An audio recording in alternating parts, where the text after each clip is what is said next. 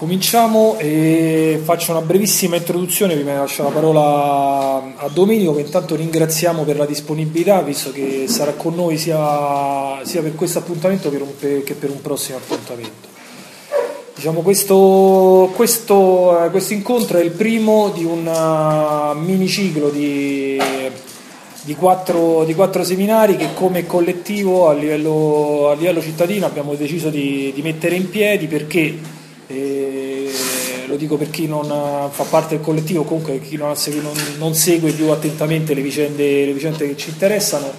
Facciamo parte di una rete, di una rete nazionale, noi saremo tutto, che ha assunto come, come impegno quello di, di, mettere al centro diciamo, della, della, discussione nazionale per i prossimi mesi, a partire da gennaio, eh, la questione dell'organizzazione e quindi eh, riteniamo importante arrivare a questo, questo appuntamento che, che, che, per noi è comunque fondamentale e forti comunque di, una, di, un bagaglio, di, un bagaglio, teorico e culturale condiviso e, condiviso e collettivo. Dico brevemente due, due cose eh, rispetto al senso e al motivo per cui abbiamo deciso di mettere a tema e come collettivo e come rete nazionale questa, questa questione. Da qualche settimana siamo entrati nella, nel sesto anno diciamo, di crisi conclamata da quando è fall- con il fallimento della Lehman Brothers e lo scoppio della, della bolla finanziaria e poi che si è trasformata in uh, crisi dei debiti sovrani e così via. Ovviamente chi eh, maneggia un po' di, di, marxismo e di analisi, o comunque eh, utilizza gli strumenti de, del, del, marxismo della critica marxista per uh, cercare di analizzare come, come, funziona il modo di produzione capitalistico, sa benissimo che appunto questo è soltanto l'epifenomeno, che in realtà la crisi è una crisi che si trascina da almeno un quarantennio è una crisi di, di valorizzazione del, del, capitale che si manifesta attraverso una sovrapproduzione di merci e di capitali soprattutto e che, e che appunto eh, diciamo così, conferma molte delle, delle teorie, de, molte, conferma l'analisi, l'analisi marziana del, del modo di produzione capitalista così come conferma che la, nel modo, di, nel modo di produzione capitalista è insito la tendenza, insita la, la tendenza alla crisi e le contraddizioni non possono che portare a questo. Diciamo, fatto, dico questa cosa non tanto per ritornare nuovamente sulla natura della crisi, ma perché secondo noi questo, diciamo, questa cosa apre un paradosso, nel senso che il, un apparente paradosso, nel senso che nel momento in cui la storia, la realtà concreta dei fatti, i fatti, la, diciamo, i fatti che hanno la testatura, come diceva Marx, dimostrano la validità dell'impianto analitico e teorico dei comunisti, mai come in questo momento i comunisti invece sono deboli e, e diciamo così, minoritari nella, almeno nelle, nelle, società occidentali, nelle società del, dei paesi a capitalismo avanzato, quasi ininfluenti, quasi ininfluenti politicamente. L'altro paradosso, che secondo noi a questa cosa è intimamente collegato, è la questione che sei anni di crisi non hanno determinato un aumento della conflittualità sociale, anzi è, è accaduto, abbiamo assistito esattamente al, contra- al contrario. Questa cosa eh, succede perché nonostante, nonostante appunto uno slogan che potrebbe sembrare che potrebbe andare bene, eh, potrebbe sembrare suggestivo, andare bene per qualche gadget e qualche maglietta, cioè aumenta la crisi, aumenta la lotta, la realtà dei fatti, in mancanza di un'organizzazione, in mancanza di, una, di un elemento soggettivo, eh, ci insegna che avviene esattamente il contrario. E infatti diminuiscono le ore scioperate, diminuisce la mobilitazione sociale, diminuisce la partecipazione e anche la, diciamo così, lo stato di salute delle diverse anime della, della cosiddetta sinistra, sia quella istituzionale riformista, sia quella rivoluzionaria o presunta tale, sostanzialmente non, non sembrano pass- passarsela granché, non, non, sembrano passarsela neanche bene. E questo è ovvio per chi in qualche modo eh, diciamo così, ha, ha, chiaro come funziona la lotta di classe, almeno nella... Eh, nelle sue forme più immediate e spontanee, insomma, qui non, è, non, c'è bisogno neanche di riprendere Marx, basta pensare appunto alla legge della domanda e dell'offerta. In un momento in cui l'economia tira, in un momento in cui c'è domanda di forza lavoro, della merce, quella merce particolare che è la forza lavoro, è ovvio che le, capacità, le tue capacità di contrattare migliori condizioni di vendita aumentano. Al contrario, in un momento come questo di crisi, in cui invece il la, l'offerta di forza lavoro sopravanza enormemente la domanda o comunque la capacità di assorbimento da parte del, del sistema produttivo, anche chi ha un lavoro diciamo, di merda comunque tende a tenerselo e anche chi vive condizioni, eh, condizioni prossime alla schiavitù comunque tende a preferire quello piuttosto che alla disoccupazione, piuttosto che al peggioramento insomma, delle, proprie, delle, proprie delle, proprie, condizioni, di vita. Tant'è che eh, tutte le lotte, comunque gran parte delle lotte sociali eh, a cui assistiamo sono lotte estremamente sostanzialmente difensive, cioè sono lotte messe in piedi quando ormai la situazione diventa disperata, quando, quando non, c'è, non, c'è, più alta strada da percorrere e per cui ti arrampichi su una gru, ti arrampichi su, una, su un capannone, metti, diciamo così, metti in gioco anche la tua vita, però appunto non sono lotte progressive e questa cosa secondo noi è intimamente connessa all'altro, all'altro punto, cioè al, eh, e quindi alla, al fatto che eh, in questa fase eh, i comunisti sono assolutamente fuori dai giochi, diciamo, comunque dai giochi più importanti della politica o comunque eh, assolutamente incapaci di incidere nei rapporti di forza fra, fra le classi. Secondo noi il nodo, cioè quello che manca, lo dico in maniera molto così tagliata con l'accetta anche per non, non farla troppo lunga, il vero nodo è quello della, della mancanza di una, della, diciamo sì, della, soggettività organizzata, nel senso che appunto, tra l'altro dire, veniamo da ieri era l'anniversario della rivoluzione d'ottobre, la dimostrazione forse più plastica e alta insomma, di, quello organizz- di quello che riesce a produrre la soggettività organizzata in un contesto diciamo sì che oggettivamente, oggettivamente favorevole. Senza questa soggettività organizzata, cioè senza eh, un'autonomia politica, culturale e organizzativa dei comunisti eh, e dei rivoluzionari, ogni trasformazione eh, diventa impossibile e utopistica. Per cui anche una questione come quella dell'organizzazione del partito, messa in questi termini, secondo noi, eh, assume un'enorme concretezza. Eh, non è più una questione astratta, un ragionamento astratto, un parlarsi addosso, ma è la capacità, è comunque è ragionare, ragionare, intorno alla capacità di sapere e poter incidere nei rapporti di forza nei rapporti, e nei rapporti di produzione. E, e nei rapporti di produzione. E detto questo, quindi la, ovviamente nessuno sgombra il campo anche da possibili equivoci, nessuno di noi, né come, né come collettivo né come, né come, rete nazionale, ovviamente ha diciamo così, la presunzione di pensare che da qui a qualche tempo questa, co- cioè, questa cosa riuscirà a, ad assumere forma concreta o comunque insomma, non, per dirla in maniera più semplice non è che noi saremo tutto da qui a qualche mese si autoproclama o comunque partito o partito rivoluzionario o così via. Pensiamo che però eh, individuare un problema e non, non, iniziare a porsi la domanda di come risolverlo cioè non mettere a tema quella questione sostanzialmente significa relegarsi all'inutilità politica e significa quindi eh, relegare la propria attività alla, all'inutilità politica. Quindi pensiamo che sia giunto, o comunque sia sempre più impellente, che il compito della fase questo, per i comunisti in questo periodo sia proprio quello di iniziare a mettere sul piatto la questione del, dell'organizzazione e del quale di, di, quale organizzazione. Pensiamo anche che questa cosa non possa avvenire in maniera empirica, cioè non, non, ci, non ci si avvicina per tentativi o per successive approssimazioni diciamo così, stravolgendo un po' la, la, formula, la, formula, marxiana, prassi, teoria, prassi, direi che forse qui vedo il contrario, cioè nel senso il, l'organizzazione è il, il, frutto del cosciente, della, della progettazione cosciente eh, di un'avanguardia o comunque di una soggettività, di una soggettività politica. È come, per fare un esempio, è come se io volessi costruire, costruire un edificio per, per allogare un tot di persone e dargli casa non è che intanto inizio a costruire e poi vedo se farò una villetta o una palazzina a tre piani o un grattacielo, dovrà, dovrà avere in mente prima quello che voglio fare, perché, proprio perché eh, il partito come strumento appunto e non, non come fine.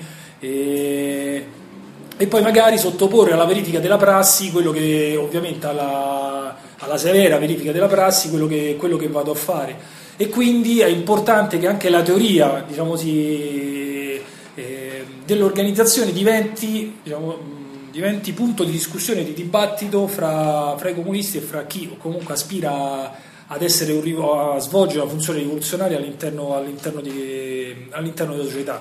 Sappiamo benissimo che molti compagni quando parli di organizzazione eh, gli viene la pelle d'oca perché l'idea corre ai pessimi esempi del, degli anni neanche troppo, neanche troppo lontani, ai, falli, ai, fallimenti, ai tradimenti, oppure dall'altra parte alle microstrutture, ai micropartitini che, si, diciamo sì, che a un certo punto appunto si arrogano, si freggiano della, eh, della definizione di partito e sono completamente scollegati dalla, dalla società, completamente scollegati dalla classe è però un crinale per quanto quello della, appunto, della riflessione rispetto alla questione dell'organizzazione, per quanto scivoloso, è comunque un crinale che va percorso. E se non lo facciamo noi, cioè se non, non lo fa chi in questo momento, in questo paese, in questo continente eh, è a, avanguardia politica, non capiamo chi dovrebbe farlo, cioè non, pensiamo, non, non, immaginiamo che prima o poi verrà qualcuno con, una, con la soluzione già bella e pronta, ce la proporrà e noi dovremmo soltanto capire se aderire o meno a a questa cosa. Pensiamo che dobbiamo essere partecipi, pensiamo che in questa cosa bisogna emanciparsi da quella mentalità da circolo, diciamo che per, per, te- per molto tempo è stata anche utile perché ha eh, in qualche modo arginato la diaspora dopo il fallimento dei grandi partiti e delle grandi, delle grandi strutture comuniste. Però immaginare che tutto quanto, o comunque eh, ragionare pensando che tutto quanto possa essere analizzato attraverso il, eh, il, tornaconto della piccola organizzazione, secondo noi è un grosso limite che va superato e de- su cui non, non, dobbiamo incancrenirci e ragionare invece in termini più complessivi rispetto alla, eh, alle sorti appunto del movimento di classe e del movimento comunista nella, nel suo insieme. Questo eh, è il, diciamo così, è il, il quadro che ci troviamo di fronte in questi, in questi, anni, questo è il compito che secondo noi la storia, la storia ci consegna, in qualche modo può risultare un po' pomposa come, eh, come, forma, diciamo così, come frase, però eh, nella sostanza è questo. E quindi vogliamo iniziare in qualche modo quantomeno a mettere, a mettere a tema questa questione iniziare a ragionarsi intorno e ragionarci e fra di noi e con gli altri compagni e con le altre compagne che, che su questa questione si iniziano a riflettere. Insomma. Detto questo, appunto, ringrazio nuovamente Domenico e passo la parola a lui. Sì, io vi ringrazio perché il tema del partito è un tema fondamentale per i comunisti. Eh, io personalmente mi sono appassionato a questo tema da sempre, da quando ho iniziato a militare, perché il mio interesse per la teoria marxista del partito non è puramente intellettuale, ma è come il vostro, cioè teso alla pratica, teso a risolvere dei problemi concreti, sostanzialmente a portare avanti un processo, un progetto rivoluzionario. Ehm, io volevo partire da un, una cosa che ha detto Davide, che secondo me è fondamentale. Lui a un certo punto ha detto, nonostante la crisi, nonostante la crisi eh, i partiti comunisti, comunisti nei paesi a capitalismo avanzato, che poi sono i paesi del centro imperialista, i paesi dove lo sviluppo dei rapporti di produzione è stato più forte e più forte, eh, non sono riusciti a rafforzarsi o comunque eh, si trovano in, de- in, una situazione di debolezza. Anzi, per quanto riguarda l'Italia, aggiungo io, non siamo mai stati così deboli come in questa fase. In realtà eh, questa affermazione è completamente giusta e eh, dimostra appunto il fatto che non c'è determinismo, cioè non c'è un rapporto di causa-effetto immediata per cui tanto più le cose peggiorano, tanto meglio le cose vanno per noi. Cioè non è che tanto più c'è una proletarizzazione, un impoverimento, tanto più si rafforzano i comunisti. È proprio qui che sta eh, l'essenza della necessità eh, della teoria del partito. Proprio qui sta la necessità della teoria, perché il processo, tra l'altro marxista, è teoria, prassi, teoria, si imparte dalla teoria, si verifica la teoria nella prassi e si modifica di nuovo la teoria per adattarla, per rivederla, per modificarla eh, alla luce della realtà e per modificare la propria prassi. Infatti nel marxismo ci sono tre grossi raggruppamenti teorici a mio modo di vedere.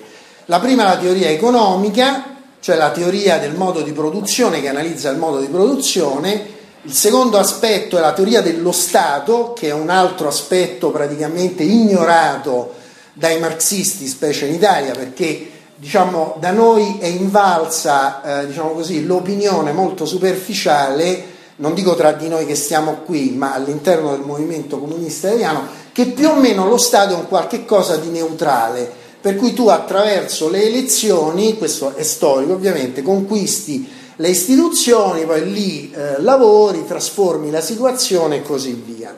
Mentre invece la teoria marxista dello Stato dice che lo Stato non è mai neutrale, ma è sempre lo Stato della classe eh, dominante. Ovviamente questo aspetto della teoria, come ogni aspetto della teoria, non va inteso in modo, diciamo così, secco e dogmatico, perché se è vero che lo Stato è sempre lo Stato della classe dominante, la forma che assume non è mai sempre la stessa e c'è differenza tra uno Stato fascista, uno Stato democratico parlamentare come quello della Prima Repubblica Italiana, uno Stato come quello che noi abbiamo visto durante la Seconda Repubblica Italiana e uno Stato per come si sta definendo oggi attraverso le trasformazioni ehm, sollecitate dal processo di unificazione europea e che sono portate avanti, sono portate avanti dal Premier Renzi, che è tutt'altro che uno stupido, ma è una persona che ha un progetto molto chiaro, un progetto che sta all'interno di un processo di riorganizzazione del modo di produzione capitalistico, delle istituzioni collegate a questo modo eh, di produzione in Italia e si inserisce questa trasformazione in una trasformazione più complessiva eh, della società capitalistica europea. Il terzo aspetto della teoria marxista, tra quelli più importanti, è appunto il partito che è collegato allo Stato, è collegato alla teoria dello Stato, perché in qualche modo il partito comunista, eh, di cui, che è l'oggetto della teoria marxista del partito, è il primo nucleo dello Stato futuro, cioè dello Stato costruito eh, dopo o per portare avanti la rivoluzione. Eh, questo è un elemento molto importante che per esempio viene sottolineato da Gramsci quando dice appunto che il partito rivoluzionario, il partito comunista è il primo nucleo della nuova aggregazione statuale, dello Stato operaio, dello Stato proletario, che sostituisce lo Stato borghese e che rappresenta appunto l'esercizio della forza e dell'egemonia da parte della classe lavoratrice, dei salariati sull'insieme della società. Quindi è evidente che eh, noi abbiamo bisogno di una teoria del partito e questa teoria del partito non è neanche una serie di ehm, descrizioni o di prescrizioni dogmatiche. Io ricordo una volta parlando con un compagno che non esito a definire uno dei più grandi eh, economisti marxisti italiani, il quale quando io gli dissi che bisognava approfondire la teoria eh, del partito, mi disse ma guarda non è che c'è molto da approfondire, il partito si sa quello che è, basta farlo. Eh, io rimasi, avevo, ero molto più giovane ai me di adesso, rimasi un po' basito da questa affermazione, però riflettendoci è il segno di una sottovalutazione eh, del problema del partito. Quindi non basta leggersi eh, Lenin, non basta leggersi Gramsci, bisogna capirli, bisogna approfondirli, bisogna avere la capacità di prendere le categorie come per qualunque parte del marxismo e farle correre, farle lavorare nella pratica e non è assolutamente semplice. Eh, faccio un esempio, c'è tutta una diatriba sul fatto eh, se la coscienza di classe venga dall'esterno o meno della classe operaia. Anche questo secondo me è un elemento che noi poi vedremo all'interno della nostra discussione di oggi, eh, molto importante, centrale e che però rivela eh, la non comprensione del senso della formazione di Lenin, cioè rivela il fatto che non si è capito effettivamente quello che Lenin avesse voluto dire quando affermava che la coscienza di classe non può che venire dall'esterno della classe operaia, che è un elemento essenziale nella riflessione sulla teoria del partito, ma su questo ritorneremo più avanti. Quindi c'è una debolezza eh, dei comunisti e dei partiti comunisti in questa fase. Consideriamo che gli unici partiti che conservano una forza relativa all'interno eh, dei paesi più o meno avanzati sono il Partito Comunista eh, greco e il Partito Comunista portoghese. Um, combinazione sono i paesi più periferici rispetto al centro del modo di produzione capitalistico e questo fa pensare che in realtà eh, la, la difficoltà a costruire un partito comunista realmente di massa sia direttamente proporzionale all'affermazione, alla forza dei rapporti di produzione capitalistici. Cioè, per dirla più semplicemente, i partiti comunisti hanno più difficoltà ad affermarsi nei paesi a capitalismo avanzato perché nei paesi a capitalismo avanzato i rapporti di produzione capitalistici sono più forti perché la società borghese è più forte, perché quindi la sua ideologia è più forte, quindi il dominio del modo di produzione capitalistico è più forte. Questo è un elemento sul quale Gramsci aveva molto riflettuto confrontando la rivoluzione in Occidente con la rivoluzione in Oriente, cioè con la rivoluzione d'ottobre. Lui sostanzialmente diceva la rivoluzione in ottobre è stata più facile a farsi perché i rapporti di produzione capitalistici erano meno sviluppati, quindi la società civile, la borghesia, il modo di produzione capitalistico erano meno forti e quindi meno in grado di puntellare lo Stato. Quindi quando lo Stato si indebolì dopo la sconfitta militare e dopo il collasso dell'apparato burocratico e militare e politico istituzionale zarista, fu relativamente facile prendere il potere. E Gramsci aggiungeva appunto che questo non era vero invece in Occidente, dove i rapporti di produzione erano più sviluppati, dove la borghesia era più forte, dove quindi l'ideologia anche era più forte, insomma il capitale, la borghesia riusciva a permeare, a affermare, ad avere un potere molto più forte sull'insieme della società. In effetti così è accaduto tutti i tentativi che ci sono stati nei paesi a capitalismo avanzato dell'epoca, cioè dalla Germania all'Ungheria, all'Italia, alla stessa Inghilterra, dove appunto ci si trovò nel 1919, questa è una cosa poco risaputa, in una situazione quasi pre-rivoluzionaria, fallirono, ma fallirono perché? Perché mancò l'elemento soggettivo, perché a differenza di quanto era accaduto in Russia, i rivoluzionari non avevano lavorato, non avevano costituito un'organizzazione autonoma, strutturata, centralizzata, aggiungo io, in grado di sfruttare il momento favorevole. Quindi arrivarono praticamente al momento del dunque non in grado di rispondere alle necessità di confrontarsi su un piano politico soprattutto e anche militare con le forze della reazione. Questo problema della forza della società civile e quindi dei rapporti di produzione capitalistici è tanto più vero oggi se consideriamo che la società capitalistica sia ulteriormente sviluppata e i rapporti di produzione sono andati ancora avanti. Quindi quello che noi dobbiamo fare, il nostro lavoro, risulta ancora più difficile. Quindi se noi siamo in questa situazione è sicuramente dovuto a tutta una serie di errori che noi abbiamo commesso e che soprattutto i gruppi dirigenti dei partiti comunisti eh, in Italia hanno commesso. E questo è sicuramente vero.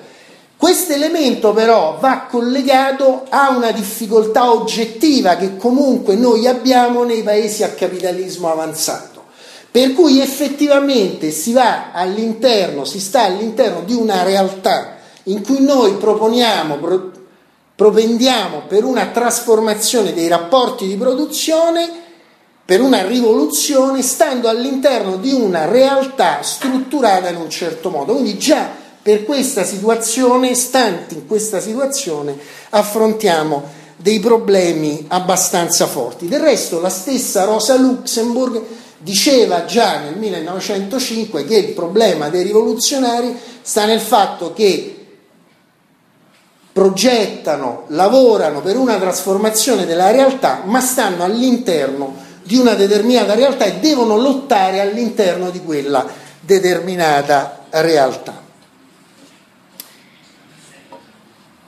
Quindi il problema essenziale è ragionare sul partito politico, cioè quali sono gli elementi più importanti, gli elementi che caratterizzano un partito politico comunista, un partito politico rivoluzionario. Gramsci li evidenziava eh, descrivendo i punti che caratterizzano il moderno partito politico, lui diceva che sono cinque essenzialmente. Il primo punto è l'essere un gruppo unificato ideologicamente da un sistema di idee politiche e da una interpretazione della storia nazionale. Lui parlava di storia nazionale perché dava molta importanza al ruolo del partito e della classe operaia come eh, vettori, come eh, soggetti in grado di essere egemoni a livello nazionale. E questo è un punto importante, cioè l'esistenza di una visione generale, di una Weltanschauung, di una concezione del mondo, di una concezione della politica, di una concezione della società. E questo è un elemento che per esempio manca molto spesso. E anche quando non manca però non è omogeneo, perché infatti Gramsci dice un gruppo unificato ideologicamente, mentre molto spesso ci sono opinioni molto diversificate, anche molto differenziate, anche solo su come si deve interpretare la società capitalistica. Il secondo punto è l'agire programmaticamente secondo un progetto di trasformazione definito. Quindi il programma politico che deriva appunto da una concezione più generale della realtà. Il terzo, lo stabilire rapporti con determinati gruppi sociali, organizzandoli e coordinandoli nella prospettiva dell'egemonia del gruppo considerato decisivo. Quindi fare riferimento a una classe di riferimento, a una determinata classe sociale. E qui però si richiede un'analisi della composizione sociale, di una certa realtà, di una certa formazione economico-sociale. Ora vi domando, noi abbiamo un'analisi della composizione sociale italiana? Non mi sembra, o comunque l'abbiamo molto limitata.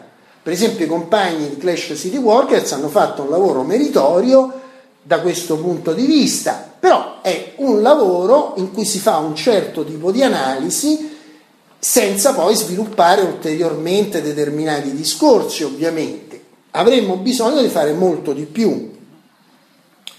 Il quarto punto, l'operare con metodi di lotta e di governo implicanti la centralizzazione delle decisioni e la loro esecuzione disciplinata. Centralizzazione, disciplina, e qui ritorniamo a quello che diceva Davide prima. Sono parole che fanno spesso rizzare i peli, perché parlare di centralizzazione, parlare di disciplina è un qualche cosa di ostico al nostro interno, perché molto spesso la centralizzazione e la disciplina sono state utilizzate per far passare una linea magari opportunistica o per far passare delle posizioni che erano soltanto espressione del pensiero di un piccolo nucleo dirigente, che non erano effettivamente espressione di una vera discussione collettiva. E qui c'è tutto il tema del centralismo democratico, che è appunto centralismo democratico e non centralismo burocratico. Ed anche questo è un tema sviluppato molto ampiamente sia eh, da Gramsci ma soprattutto da Lenin. Quinto elemento, la determinazione nella lotta e la volontà di potere, la volontà di potere. Questa è una parola importante, la volontà di potere, l'appassionamento nel presente e la certezza della vittoria finale. Quindi Nell'ultimo punto in qualche modo rileva quello che è il punto essenziale che rilevava pure lo stesso von Clausewitz in della guerra, quando diceva che l'elemento decisivo poi è il morale delle truppe.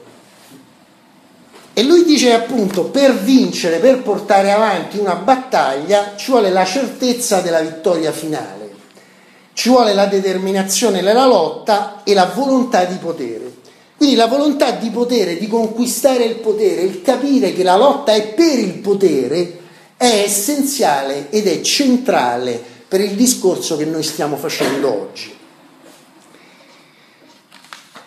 Gramsci dice che il primo modello di partito politico moderno risale ai Giacobini durante la rivoluzione francese e dice infatti che i Giacobini avevano una strutturazione che lui individua essere tipica del partito politico. Qual è questa strutturazione? È una strutturazione per tre livelli. Lui diceva che c'era un livello di base, di assemblea di base, a cui partecipavano lavoratori, artigiani, ehm, per esempio c'è l'ultimo libro eh, di Wu Ming eh, che descrive un po' quel periodo e anche l'ambiente di queste assemblee di base dei club giacobini. È molto interessante, al di là del valore letterario del libro sul quale si può più o meno discutere, però ti restituisce un po' il clima dell'epoca. Il secondo livello, anzi no, livello, poi c'è un livello più alto che è un piccolo nucleo di forti personalità politiche che all'epoca dei Giacobini erano appunto i vari Marat, San Just, cioè questi politici giornalisti che scrivevano degli articoli sui giornali e attraverso questi articoli e attraverso i loro discorsi pubblici orientavano la base. Poi dice Gramsci c'era un terzo elemento sul quale lui pone sempre la più grande attenzione, che è un, un elemento che lui chiama intermedio e che per noi sono i quadri. Poi nella, nella terminologia leninista e comunista diventano i quadri, che sono un elemento intermedio che serve da connettore tra la struttura più alta gerarchica, diciamo così, il livello diciamo, dei capi, dice lui, e la base.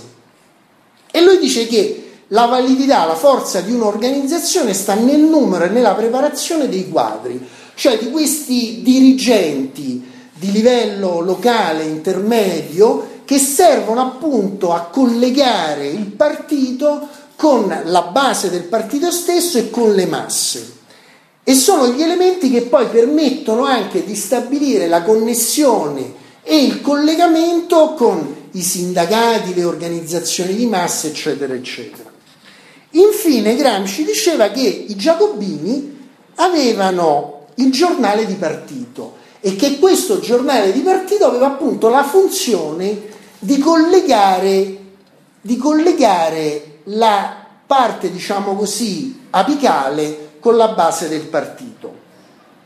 Pensate che il Partito Comunista Giapponese la domenica vende 100.000 copie del suo giornale, esattamente il numero dei suoi iscritti. Io non voglio ricordare male il numero degli iscritti, però eh, vende esattamente il numero eh, di copie equivalente al numero degli iscritti.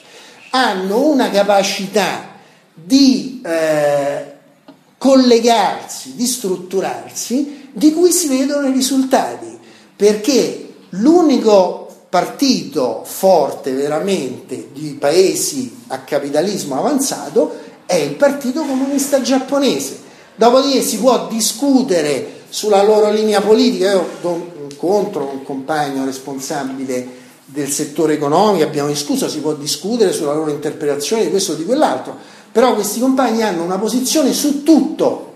Se tu parli con loro di imperialismo hanno una posizione di partito, non individuale.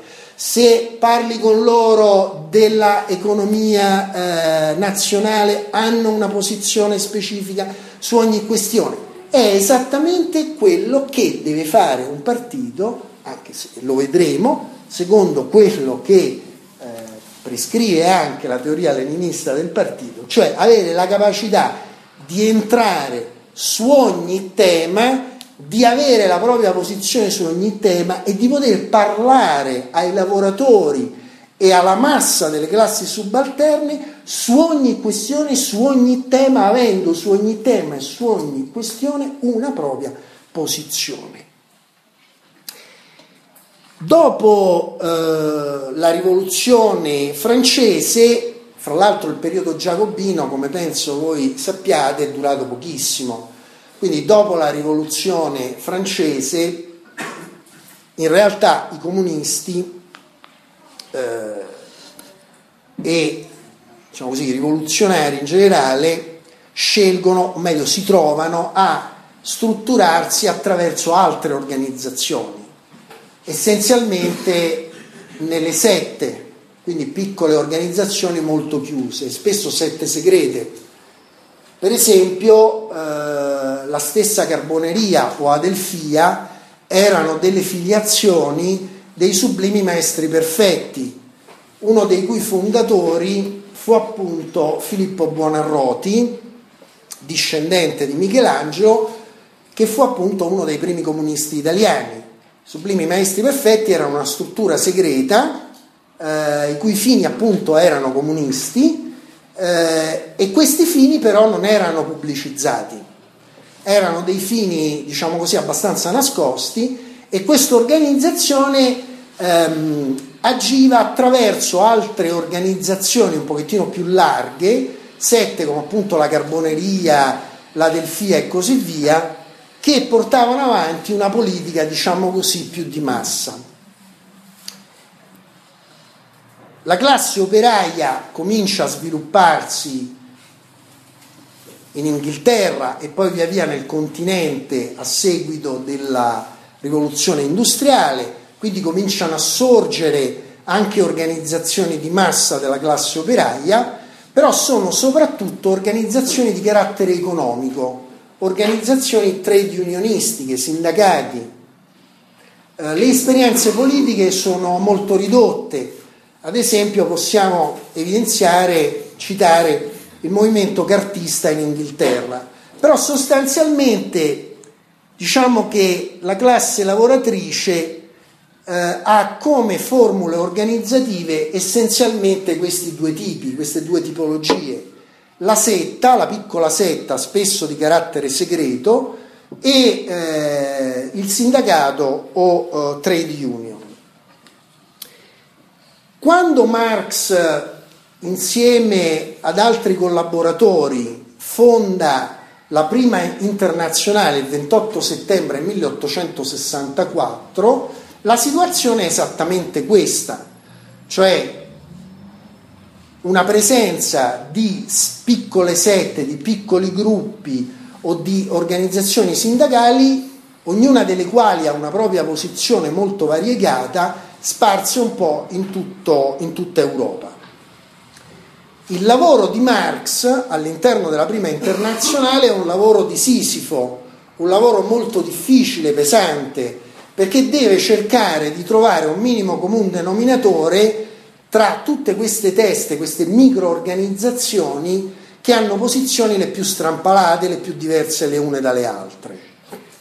Lo stesso documento iniziale della prima internazionale è una specie di mediazione con le tendenze mutualistiche e cooperativistiche che, come noi possiamo ben immaginare, non sono proprio il nucleo del pensiero marxista sostanzialmente. E Marx eh, quindi cerca di superare questa tendenza che all'epoca era maggioritaria del mutualismo e del cooperativismo inserendo gli elementi di fondo della teoria marxista della rivoluzione e sostanzialmente della teoria del partito. Perché la teoria marxista del partito, che poi viene sviluppata da Lenin e viene in qualche modo ancora approfondita da Gramsci, è in realtà contenuta in nuce per gli elementi più essenziali all'interno del pensiero di Marx e Marx stesso cerca in qualche modo di portarla avanti già durante il corso della prima internazionale. Quindi esiste un filo rosso tra Marx, Lenin e Gramsci, cioè chi dice che Gramsci ha altre idee diverse rispetto a Lenin, secondo me non ha capito né Lenin né Gramsci, perché la teoria dell'egemonia è già, a mio modo di vedere, contenuta in Lenin. Gramsci la approfondisce, la allarga, anzi la stessa teoria della rivoluzione in Occidente è già contenuta in Lenin. C'è eh, un intervento di Lenin all'interno di un congresso della Terza Internazionale in cui Lenin dice delle cose in cui sembra di riecheggiare in anticipo quello che poi dirà Gramsci. E Lenin stesso sviluppa dei concetti che sono contenuti in indirizzi delle internazionali, in lettere che Marx invia a corrispondenti nel corso della sua vita. Però purtroppo l'unico che sviluppa in modo sistematico, che è quello importante, ahimè, purtroppo, per, eh, a livello teorico, la teoria del partito, è Lenin. Solo lui la sviluppa in modo sistematico, eh, mentre Gramsci, pur essendo molto ricco all'interno eh, della sua elaborazione, però sostanzialmente bisogna andare a ricercarsi eh, quello che ha detto in modo non eh, molto sistematico nei vari passaggi dei quaderni eh, dal carcere.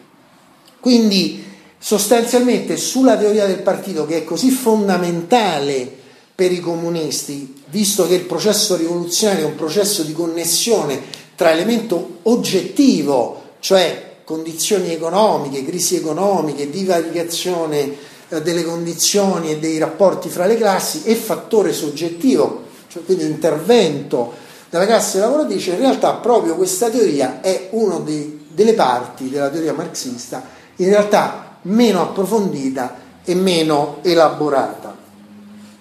Eh, ovviamente Lenin è molto importante, però è chiaro che è una riflessione che arriva a un certo punto. Ci sarebbe bisogno di portare avanti ulteriormente la riflessione. Quindi Ritornando a Marx, Marx nell'indirizzo inaugurale dice che il lavoro cooperativo per salvare le masse operaie deve essere sviluppato in dimensioni nazionali e conseguentemente sostenuto da mezzi nazionali. Quindi già introduce un elemento importante, cioè dice guardate non è possibile risolvere le cose facendo le cooperative, il mutualismo, fra parentesi questa non è una cosa che adesso è scomparsa perché ci sono stati anche all'epoca di Bertinotti dentro Rifondazione chi portava avanti di nuovo questo tipo di impostazione. E lui dice che la soluzione può essere soltanto in una trasformazione nazionale, cioè praticamente dell'economia generale, qui parla di economia nazionale perché all'epoca l'interconnessione a livello internazionale esisteva esisteva un mercato mondiale, però è chiaro che oggi l'aspetto internazionale è ancora più forte. E dice subito dopo, proprio per questo la conquista del potere politico, la conquista del potere politico è divenuto il grande dovere della classe operaia. Quindi l'elemento centrale del lavoro di un'organizzazione operaia, comunista, rivoluzionaria, è la conquista del potere politico.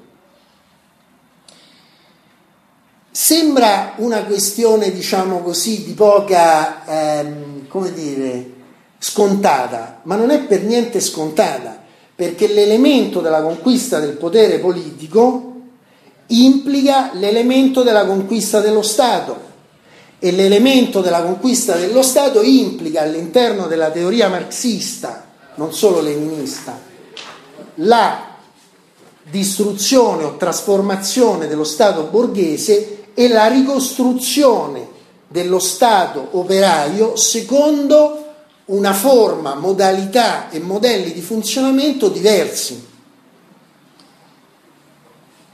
Poi prosegue Marx, la classe operaia, essa, possiede un elemento di successo, il numero, ma il numero non pesa sulla bilancia se non quando è unito in collettività ed è guidato dalla conoscenza.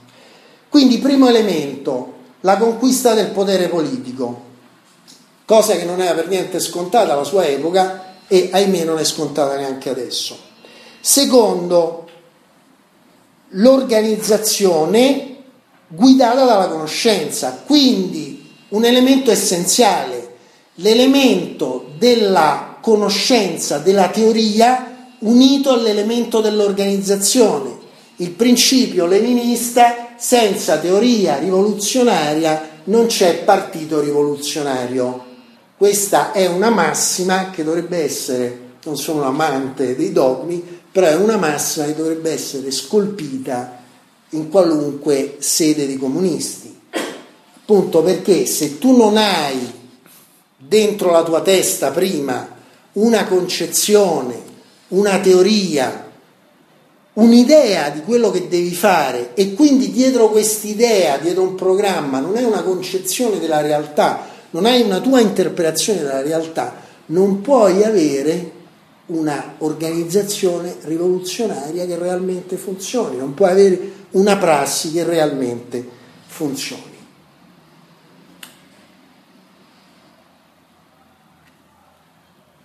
Quindi la centralità della classe operaia come soggetto, la conquista del potere politico, la conoscenza collegata all'organizzazione. Quarto elemento centrale per Marx è la lotta politica. Engels diceva che ci sono tre livelli di lotta, quello economico, quello teorico e quello politico. E aggiungeva, il livello più importante è quello teorico, per le ragioni che abbiamo detto prima, se tu non chiarisci la teoria non vai da nessuna parte. Però è chiaro che la teoria non è fine a se stessa, non è che noi qui oggi stiamo a romperci la testa sabato pomeriggio invece di stare a fare cose più divertenti, così, tanto per passare il tempo, ma serve per una prassi. E la prassi è la politica. Quindi l'elemento essenziale che Marx sottolinea è la necessità dello scontro politico, la necessità della battaglia politica. Cioè lui dice la soluzione è sul piano della politica. Qualcuno potrebbe dire, beh, insomma, una cosa abbastanza ovvia, no? Dopo qualche tempo ci siamo arrivati. Io penso che sia molto meno ovvio di quello che si creda. Perché? Bisognerebbe dare definizione di che cos'è politica. La mia esperienza mi dice che quando si parla di politica il compagno A intende una cosa, il compagno B ne intende un'altra, il compagno C spesso ne intende un'altra ancora. Altrimenti non avremmo fatto del politicismo, non avremmo fatto del tatticismo e non ci saremmo ridotti nella situazione in cui siamo. Per qualcuno politica è stare in Parlamento e quindi finalizza tutto alla presenza del Parlamento. Guardate bene, io non sono per non andare in Parlamento, anzi ritengo che le elezioni siano fondamentali però c'è appunto chi ritiene che quello sia fondamentale a tal punto essere poi praticamente l'unica cosa che si fa e c'è viceversa chi crede che non sia assolutamente una cosa su cui perdere tempo, anzi propende per l'astensionismo, in assoluto non in questo momento, lo dà proprio come regola, oppure in questo momento piuttosto che in altro momento e così via. Quindi ci sono posizioni anche diverse.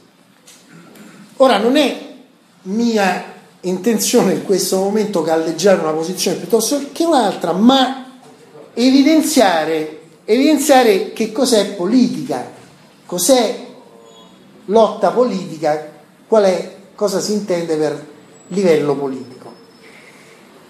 Allora, Marx diceva, leggo un, passo di una, sua, di una sua lettera a volte, Dice il political movement della classe operaia ha naturalmente come scopo ultimo la conquista del political power per la classe operaia stessa e a questo fine è naturalmente necessaria una previous organization della working class sviluppata sino a un certo punto e sorta dalle sue stesse lotte economiche.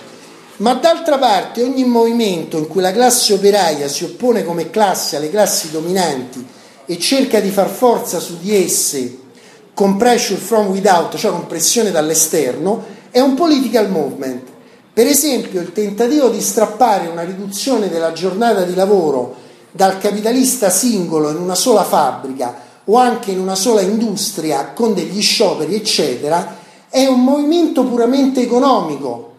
Invece il movimento per strappare una legge delle otto ore, eccetera, è un movimento politico.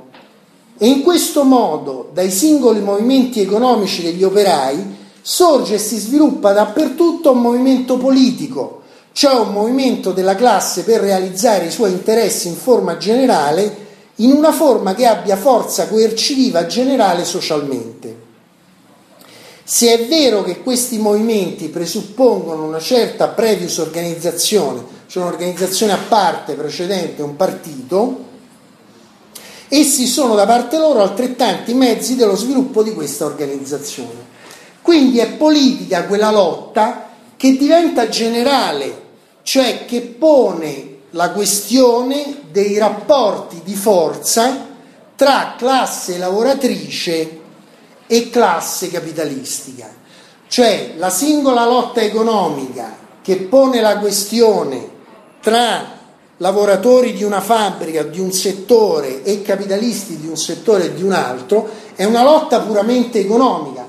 Soltanto quando pone il problema dei rapporti generali e attraverso questi rapporti generali coinvolge anche lo Stato, magari attraverso la modificazione di leggi, diventa effettivamente politica.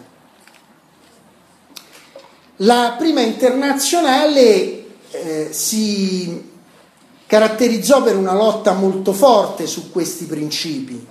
Per esempio ci fu una lotta molto forte con i mazziniani che eh, non volevano assolutamente che il soggetto essenziale del processo rivoluzionario fosse la classe operaia e la rivoluzione socialista.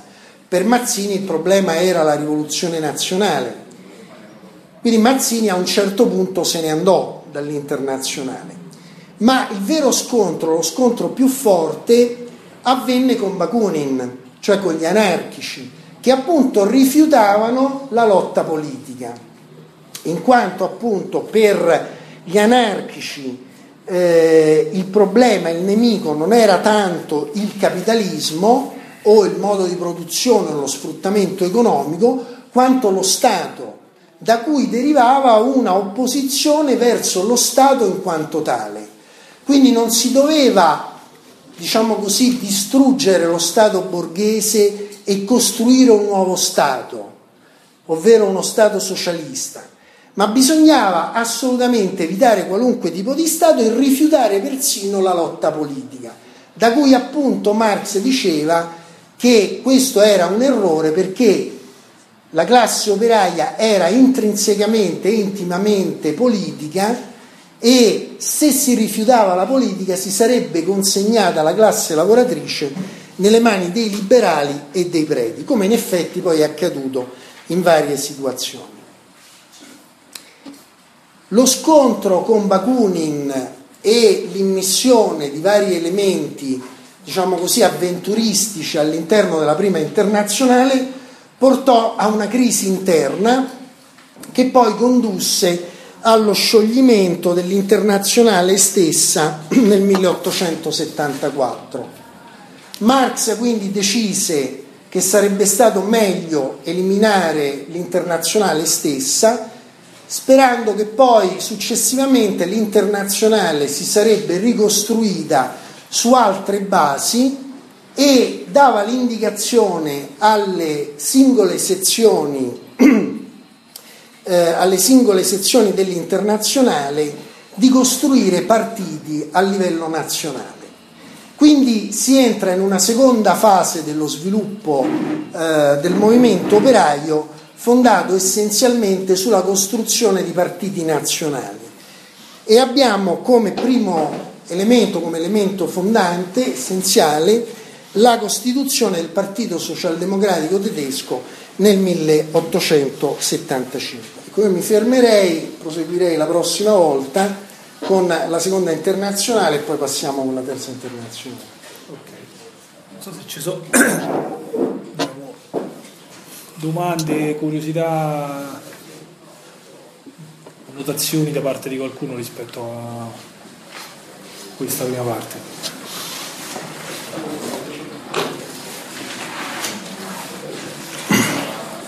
Ma insomma dico due cose che va bene, l'intervento di Domenico mi sembra estremamente articolato, su molti punti ci sarebbero da aprire certo.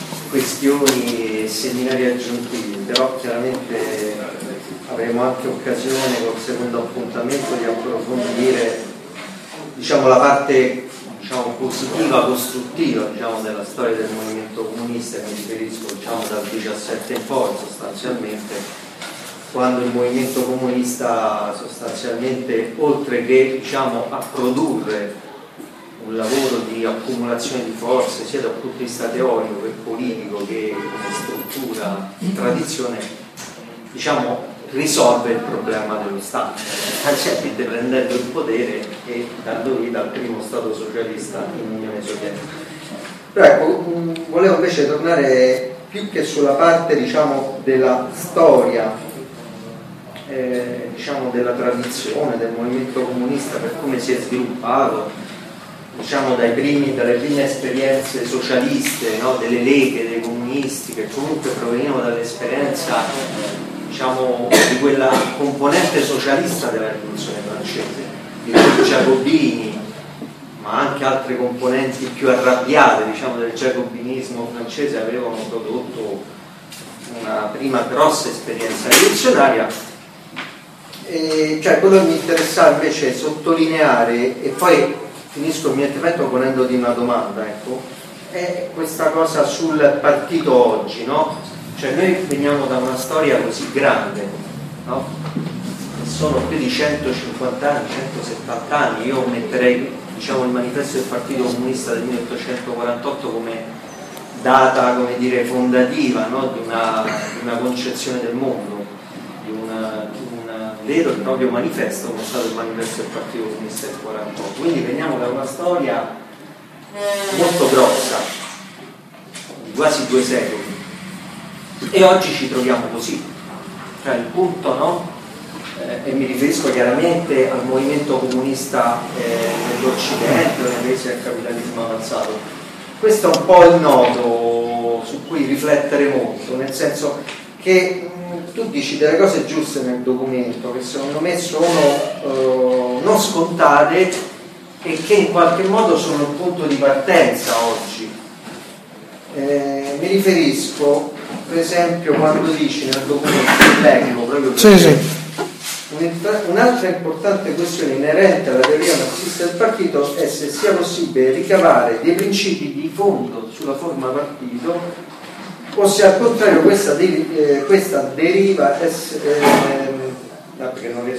debba essere vista e definita di volta in volta a seconda del contesto della situazione della vecchiaia. Eh, Ecco, questo è un po' un punto importante, nel senso se è vero che oggi siamo al punto più basso della storia, dell'organizzazione, del radicamento del movimento comunista, almeno nei paesi del capitalismo avanzato, eh, bisogna eh, riflettere se eh, sostanzialmente esiste una cassetta degli attrezzi e per attrezzi intendo la storia, la tradizione, le forme politiche organizzate, gli istituti rappresentativi della storia movimento e la battaglia culturale e ideologica che è uno degli aspetti che giustamente tu facevi notare riprendendo da l'aspetto culturale, l'aspetto teorico della battaglia. Eh, perché eh, abbiamo di fronte dei problemi grossi che sono in riferimento a, a mio avviso alla completa destrutturazione che negli ultimi 30 anni in particolar modo, mi riferisco all'Italia, ma direi anche 40 anni, insomma, ha portato diciamo, allo sviluppo di concezioni, di teorie che io definisco postmoderne, che hanno sempre più considerato oh, diciamo, l'organizzazione, non solo il partito, ma anche il concetto di organizzazione come un fatto non più utile, anzi controproducente e non più rispondente alla cosiddetta complessità della società contemporanea. E questo è un po' il punto, che non è un punto solo teorico, è anche poi diventa un punto politico, un punto organizzativo, perché noi abbiamo assistito negli ultimi 30 anni, alla, da dopo gli anni 70 in sostanza, al completa eh, smantellamento eh, ideologico e poi anche materiale di qualsiasi categoria eh, che in qualche modo richiamasse al movimento comunista, alla tradizione, agli istituti necessari a porsi nel problema del, diciamo, del conflitto con lo Stato, del potere politico. Quindi questo è un nodo grosso, è come se noi, nonostante abbiamo una storia così, e noi in senso lato intendo, abbiamo una storia così grossa alle spalle, è come se dovessimo ritornare a scuola, sostanzialmente a scuola diciamo della storia del movimento comunista, a scuola con le masse, eh, nel rapporto con le masse. Cioè, eh, mi rendo conto che quello che sto dicendo è, non è positivo, però è un po' il nodo del nostro problema. Perché da una parte assistiamo, come hai detto tu, a eh, ennesime repliche di micropartiti che sono autoreferenziali, dall'altra che però non è la rappresentazione maggioritaria di, questa, di questo momento, dall'altra invece assistiamo a una, come dire, va molto di moda invece il, la concezione del, dell'antipartito, dell'antiorganizzazione, delle, dell'orizzontalità, per intenderci. Cioè, eh, quindi che non c'è una dimensione di priorità nelle categorie della lotta politica, che non bisogna mettere al centro soprattutto il nodo della, eh, del potere politico e dello Stato. E quindi sostanzialmente quello che va molto in voga è la storia della famosa battuta eh, il movimento è tutto sì, Bernstein. Eh, di Bernstein. Eh, cioè sostanzialmente l'importante è agitarsi senza dire una riflessione, una teoria, una, una concezione che in qualche modo ci, ci guidi è, è, è l'importante stare dentro il conflitto per il conflitto. Questo è un elemento che è molto forte e che è un elemento che poi alla fine non accumula conoscenza, non accumula, come dire, non tesaurizza le lezioni, gli insegnamenti, perché è chiaro che la storia del movimento comunista, per non farla troppo lunga, comunque è piena di sconfitte, di errori, di cedimenti, di eh, gli errori sia strategici che tattici. Se andiamo a vedere anche il documento che tu hai, hai scritto sulla storia del Partito Internazionale Operaio, in ogni eh, elemento dell'internazionale ci sono elementi di, di, di, arretramento, però c'è anche un processo di sviluppo, certo, certo. Di cui la terza internazionale è stato l'esempio più, più, più significativo. Oggi noi assistiamo a una dinamica in cui sembra che l'elemento della staticità no? nell'apparente movimento è predominante. Cioè che voglio dire, sono anni e anni che continuiamo dire, ad agitarci e fare iniziative, mobilitazioni, non è vero che non ci sono le cose, ma dentro una dinamica che è spezzettata, frammentata e in qualche modo anche teorizzata che deve essere così. Allora, e qui ritorno al punto della domanda. Oggi a tuo avviso, quale sare, qual è, mi rendo conto che è una domanda un po' da un milione di dollari, ma insomma, qual è il, punto di partenza sostanzialmente? È vero che non c'è sempre solo un punto di partenza, però il punto di partenza su cui, dire, fare da leva rispetto dire, alla necessità politica, ma io dico anche storica, eh, di, di avere sostanzialmente quelle, quegli istituti cui il partito è la rappresentazione più alta, se chiaramente premesso che l'obiettivo è quella della presa del potere di trasformare questa società in una società diversa, in una società socialista, perché penso che è una domanda un po' così buttata là, però mi sembra l'aspetto fondamentale. Ma io credo che bisogna fare politica, cioè il problema è ritornare a fare politica ehm, capendo io, lo sforzo che ho cercato di fare oggi, poi in realtà non parlando sistematicamente di Lenin è stato un pochettino più difficile, ho cercato di iniziare un po' dalle basi, eh, proprio perché mh, mm, noi abbiamo un po' la tendenza a cercare di arrivare subito alla fine. Purtroppo ehm, il marxismo e in particolare la teoria del partito e la teoria politica marxista sono delle cose a mio modo di vedere molto difficili, molto complicate, che richiedono un grande studio, una grande applicazione e anche un grosso confronto eh, con la pratica. Um, io personalmente non mi stanco mai di imparare e vedo che ho sempre cose da imparare anche se sono 32 anni che faccio questo tipo di cose.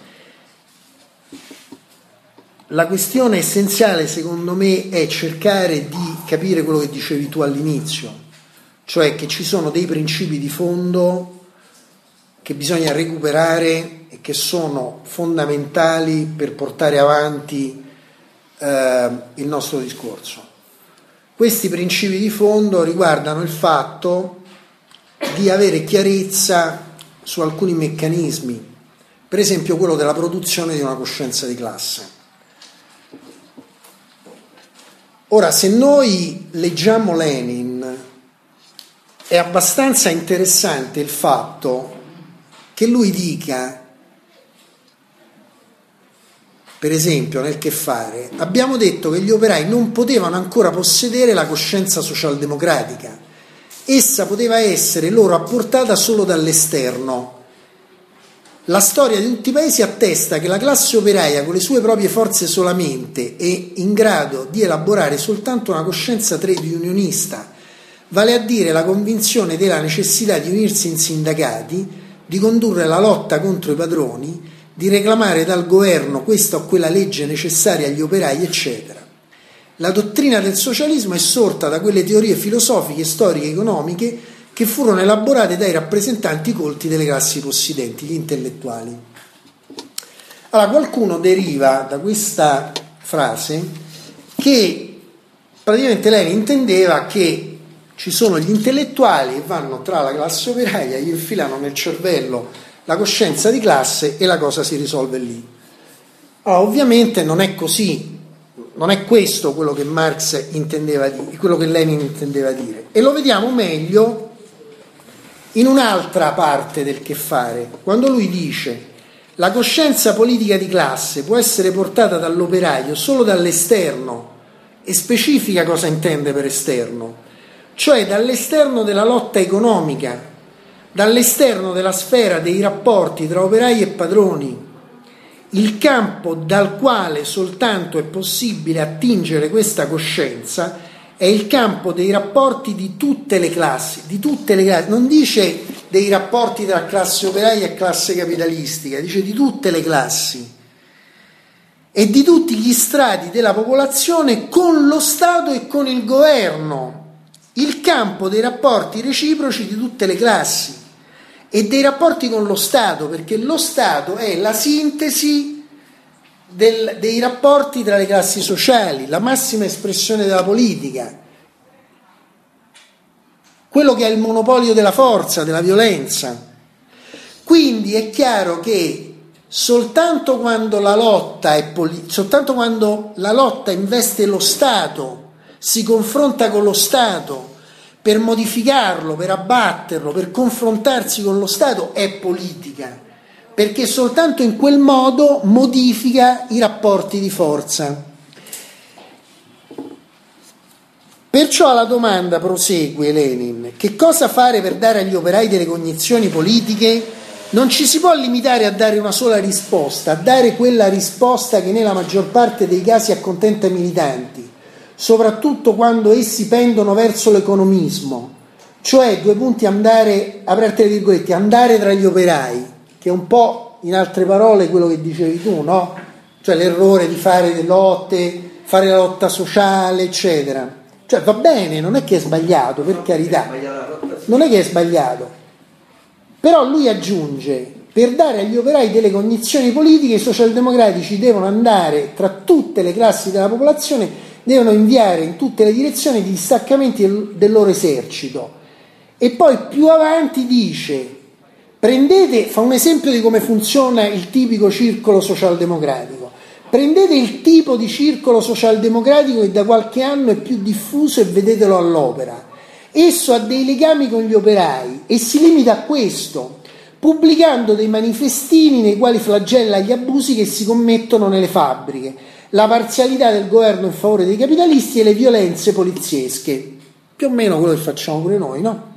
Nelle riunioni con gli operai la discussione di solito non si allontana o quasi non si allontana da questi argomenti. punto e virgola. Le conferenze e le conversazioni sulla storia del movimento rivoluzionario, sulla politica interna ed estera del nostro governo, sull'evoluzione economica della Russia e dell'Europa, sulla situazione dell'una o dell'altra classe nella società contemporanea, eccetera, sono assai rare e nessuno pensa ad annodare, a sviluppare sistematicamente dei legami con le altre classi sociali. Insomma, il militante ideale per i membri di un circolo simile, nella maggior parte dei casi, somiglia molto più a un segretario di trade union che a un capo politico socialista. Ora Lenin, uno che la rivoluzione l'ha fatta, uno che ha sfidato le pallottole, è andato in esilio, ha fatto una vita del cavolo, tanto che è morto pure abbastanza giovane, parla di conferenze e conversazioni sulla storia del movimento rivoluzionario, sulla politica interna e estera del nostro governo. Cioè delle cose che spesso al nostro interno sono state abbastanza, come dire, messe da parte. Ma questo è un aspetto.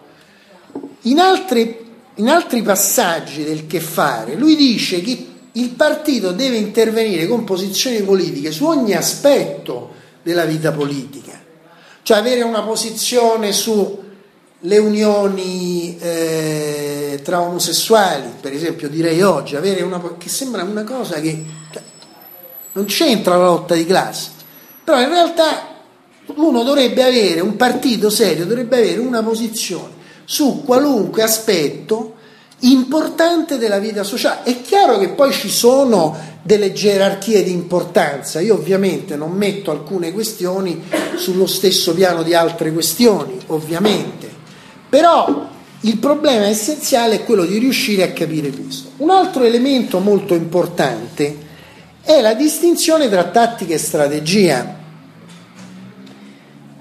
Um, uno degli elementi sui quali io personalmente e anche altri compagni hanno molto battuto nel congresso di quello che è ormai il mio ex partito, è stato, nell'ultimo congresso, è stato proprio il fatto che si evidenziava, evidenziavamo, evidenziavamo come ci fosse sempre stata negli ultimi anni una scissione tra tattica e strategia, cioè la tattica, la prassi politica giornaliera, quotidiana, i mezzi che tu porti avanti per fare politica sono staccati da una strategia più complessiva.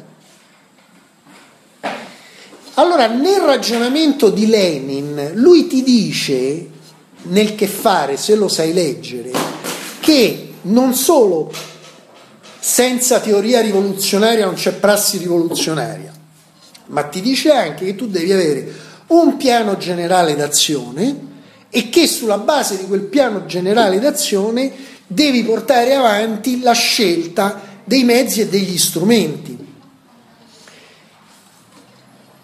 La distinzione tra tattica e strategia è fondamentale in qualunque attività, nelle attività militari, nelle attività manageriali, persino nei giochi di ruolo, persino negli scacchi. La strategia rappresenta gli obiettivi finali, il quadro generale all'interno del quale tu ti muovi e senza una definizione strategica tu non puoi elaborare la tattica, che sono gli strumenti che tu individui per portare avanti determinati eh, scopi e obiettivi. Addirittura Clausewitz suddivideva in tre elementi l'azione, cioè la politica vera e propria che individua i fini, la strategia che individua il quadro militare generale e la tattica che ti dava, definiva le azioni concrete che tu andavi a portare avanti. Allora è chiaro che se io devo conquistare Roma e Monte Cassino sta sulla strada per Roma, la conquista di Monte Cassino, che è un caposaldo tedesco, senza la cui conquista io non posso passare per la strada di Roma, mi rappresenta un elemento tattico ma di importanza strategica cioè senza il, la, il cui raggiungimento io non riesco ad arrivare al mio obiettivo strategico. Questo per fare un esempio militare. Che sembrano cose estranee, no? cioè perché noi dovremmo studiare la tattica e la strategia militare, ma è esattamente quello che hanno fatto i bolscevichi che si sono letti von Clausewitz, hanno studiato determinate cose, il che non vuol dire che uno deve andare a fare delle cose particolarmente violente, vuol dire che deve capire i concetti e applicarli all'attività politica. Allora, se io oggi non capisco quali sono gli elementi strategici dell'attacco avversario alla classe lavoratrice, come faccio ad andare avanti? Per esempio, se io non do il giusto apprezzamento alla, al processo di unificazione europea e non capisco che in realtà l'attacco alla classe operaia italiana che viene portato avanti attraverso il Job Act, la riforma del mercato del lavoro, tutte le altre cose che ben sappiamo, è collegato a quello, è, è chiaro che per me è difficile andare avanti. La mia opinione è che la centralità della lotta contro l'Unione Europea, contro il processo di unificazione europea, è centrale perché il processo di unificazione europea è il vettore e la leva attraverso cui la borghesia, il capitale europeo e italiano fa passare determinate, determinate misure. Quindi ci deve essere la capacità di individuare quello che è tattico e quello che è strategico, quello che è di primaria importanza e quello che è di secondaria importanza, la contraddizione primaria e la contraddizione secondaria e come sono collegate tra di loro. Allora è chiaro che bisogna avere tutti questi aspetti, così come bisogna avere la pazienza, la capacità di andare a spiegare ai lavoratori, ai cittadini, alle classi subalterne delle cose che per noi sono scontate. Ora io faccio degli esempi adesso terra terra, però da quando viaggio sul treno tutti i giorni ho capito determinate cose che magari già sapevo prima, però le ho approfondite. Una delle cose che ho notato maggiormente è che l'80-90% degli italiani ritengono che se la nostra situazione economica eh, è così pessima se le condizioni dei lavoratori, della maggior parte della popolazione, sono peggiorate, dipende sostanzialmente da uno o due fattori. La corruzione dei politici, della casta e la loro incapacità, che è del resto esattamente quello che fa forte Renzi, il movimento di Grillo e così che hanno sfruttato questo elemento. Poi ci sono quelli un pochettino più sofisticati che magari riescono a, come dire, um, afferrare l'importanza dell'Unione Europea, del ruolo dell'Unione Europea, ma senza collegarla al capitalismo. Cioè non capiscono che il processo di unificazione europea è collegato al capitalismo.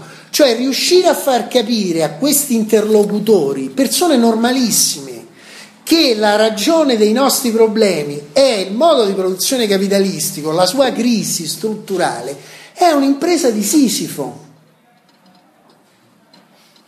Quindi quando noi ci parliamo, ma come possiamo fare?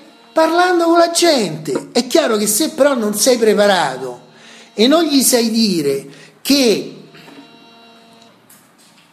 la spesa sociale italiana è sempre stata in linea con quella europea e dell'area euro sin dagli anni Ottanta e che quindi non è che c'è questo problema di ruberie, de, sì le ruberie dei politici ci sono, vanno spiegate anche quelle, ma che il debito pubblico italiano è esploso essenzialmente a causa della separazione voluta appunto dal capitale italiano e europeo tra Banca d'Italia e Tesoro a seguito della legge Andreatta eh, Ciampi dell'81 e questa è la ragione per cui è esploso il debito pubblico, sostanzialmente è esploso per gli interessi, tu questi non, non, li, fai, non li metti neanche in crisi.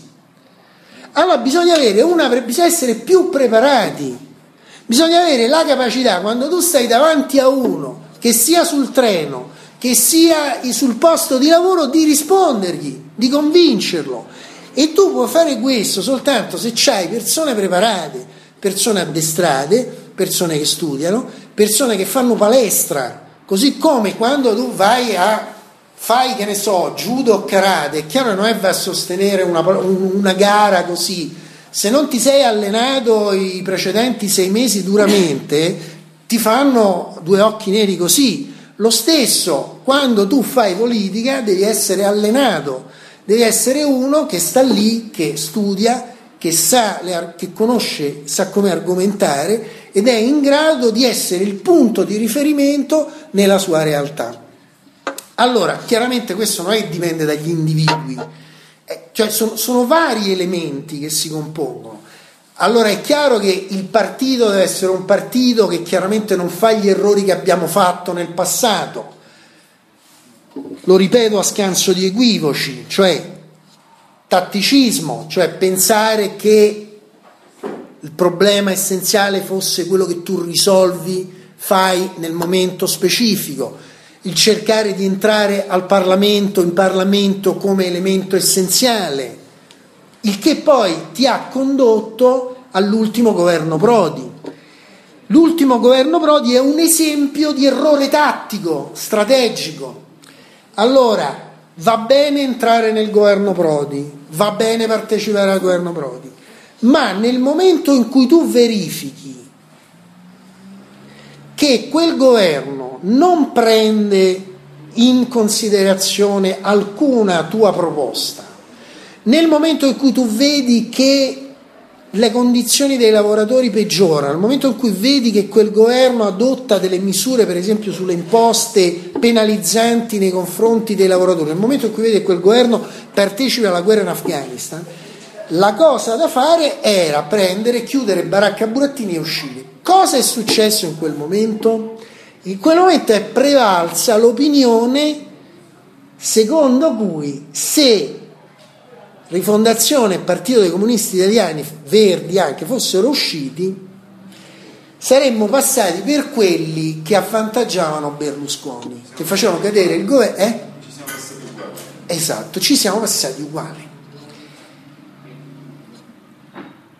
Quando è stata, vi ricordate la manifestazione di 500.000 persone a San Giovanni?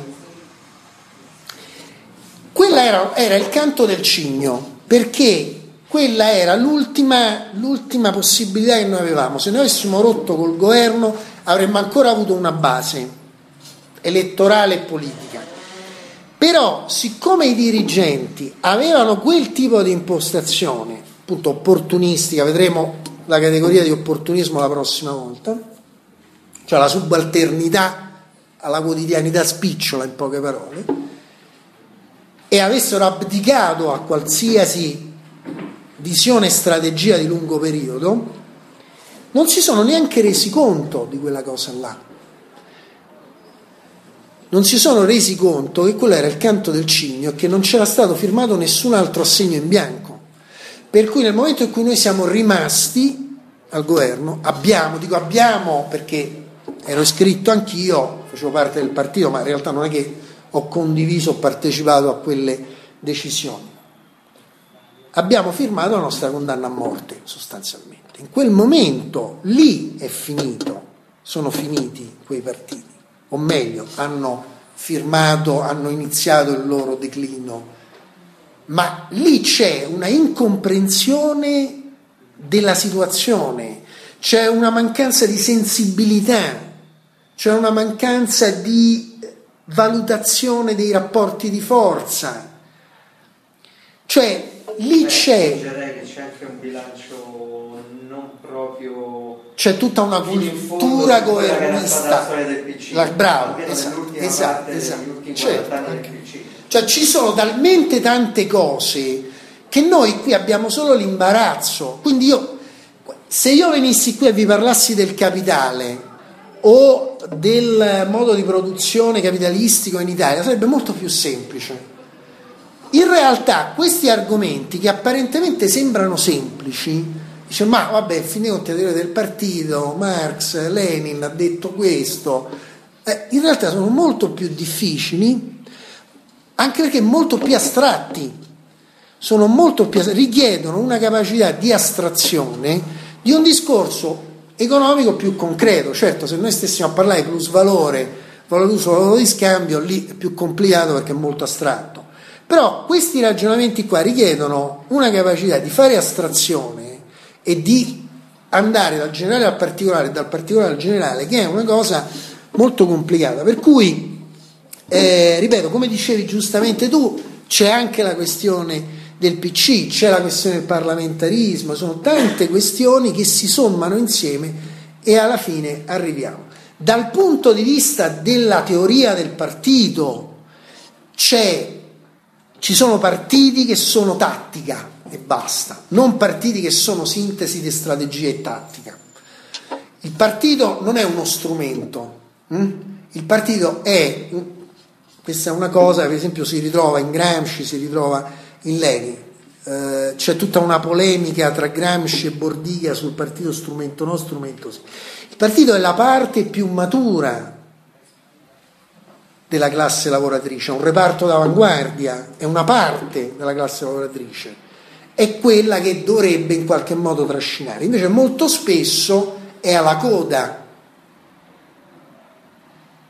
Quindi vediamo quello che fanno, ci accodiamo ai movimenti, allora, è chiaro che i movimenti non è che stanno a aspettare te che li dirigi, è ovvio, nessuno è così ingenuo da dire andiamo noi là e lì, però neanche bisogna entrare nell'ottica di stare dietro ai movimenti o dietro la realtà, bisogna acquisire l'autorevolezza, il credito per essere, diciamo così, ascoltati. Ed è una cosa difficilissima conquistare, specialmente nella situazione attuale. Allora, per farlo è chiaro che devi avere quantomeno la capacità di dire delle cose, di assumere una posizione e di avere degli strumenti per portarli avanti.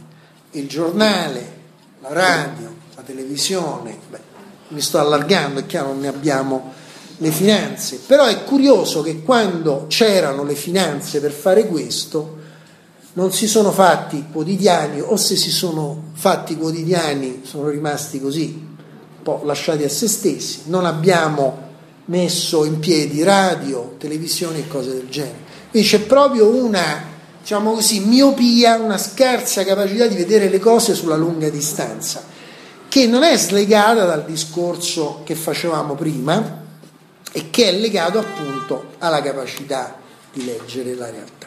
Io vorrei però se, se avete ancora un attimo di pazienza e di, eh, di forza mentale, vi vorrei leggere un passaggio secondo me molto interessante dall'estetica di Lukács, che secondo me chiarisce ulteriormente questa faccenda della coscienza di classe che viene dall'esterno. Um, lui praticamente specifica ancora da un altro versante cosa vuol dire coscienza che viene dall'esterno. Lui dice, e quando Lenin sviluppa la sua critica politico-sociale della spontaneità, cioè dei movimenti, del movimentismo, no? delle lotte economiche che sorgono spontaneamente e a cui i socialdemocratici si subordinano, perché il problema non è la spontaneità, la spontaneità è un fatto d'oro, cioè per noi la spontaneità, che esista la spontaneità è un fatto prezioso, cioè se le masse non si muovono, se i lavoratori non si muovono, non si incazzano, non si mobilitano, è male. Quindi la spontaneità è una cosa importante. È lo spontaneismo che è negativo, cioè la, sub- la subalternità dei comunisti, dei socialdemocratici all'epoca, come si chiamavano i comunisti all'epoca, alla spontaneità delle masse. Quindi lui dice, e quando Lenin sviluppa la sua critica politico-sociale della spontaneità fino ad affermare che la coscienza teorica adeguata può essere portata ai lavoratori che lottano spontaneamente per i loro interessi solo dall'esterno, aperte virgolette, solo dall'esterno, cioè dall'esterno della lotta economica, dall'esterno della sfera dei rapporti tra operai e padroni, chiuse le virgolette e continua Gramsci, dal di fuori quindi dell'ambiente immediato, dall'ambiente immediato dei fini immediati dei lavoratori, e gli formula una verità che è doppiamente importante per il problema di cui ci stiamo occupando e prosegue, e cioè, virgola, anzitutto che il superamento della vita quotidiana, per il superamento della vita quotidiana, occorrono forze intellettuali, comportamenti mentali che trascendono qualitativamente l'orizzonte del pensiero quotidiano. Cos'è questo pensiero quotidiano? È il pensiero che noi spontaneamente maturiamo vivendo normalmente nella nostra vita.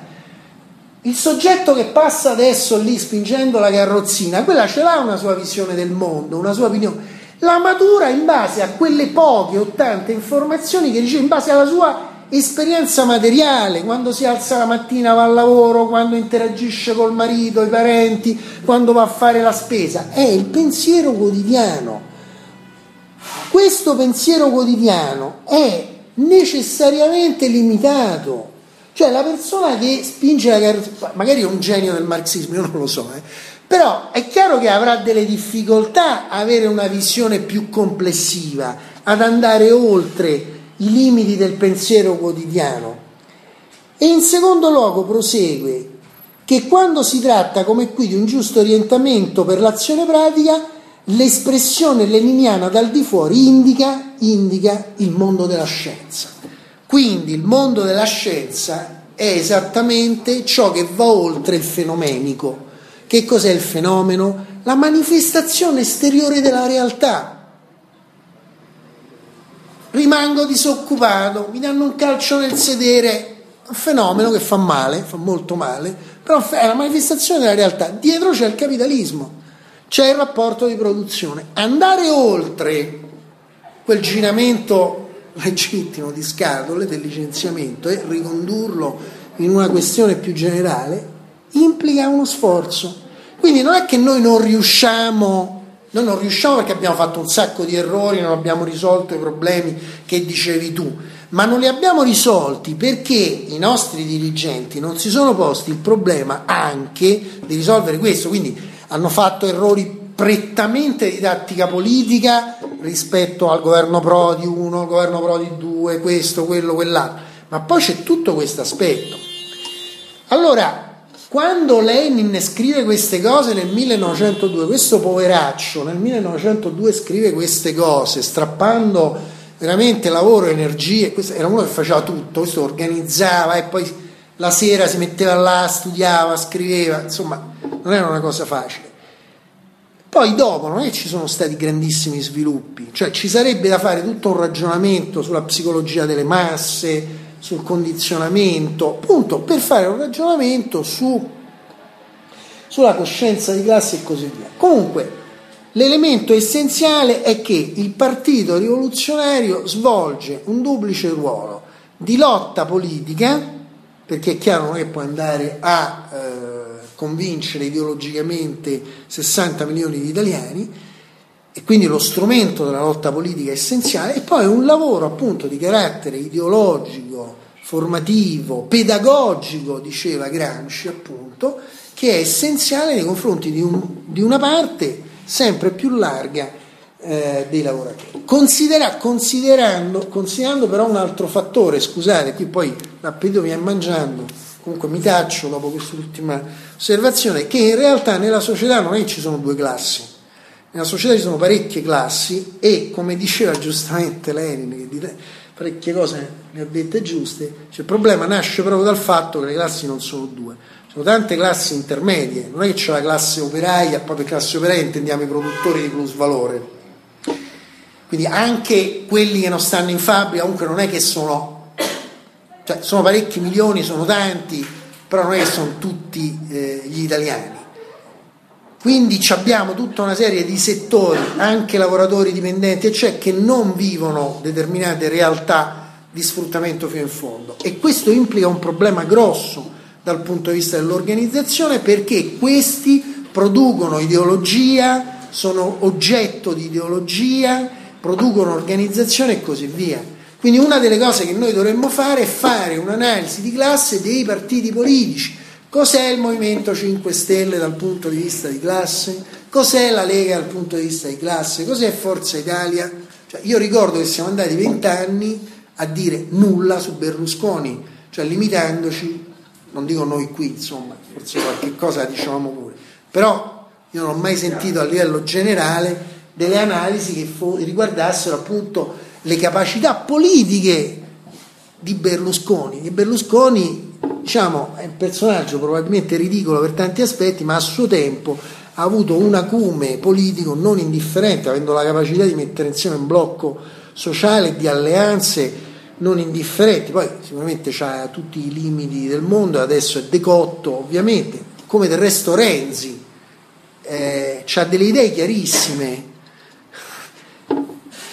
su come trasformare il bipolarismo in bipartitismo, eh, sul mercato del lavoro, sul ruolo del sindacato, sono delle innovazioni importanti all'interno della realtà. Eppure anche lui viene dipinto come sostanzialmente un venditore di tappeti. È vero, è uno che eh, è come un, ogni leader moderno.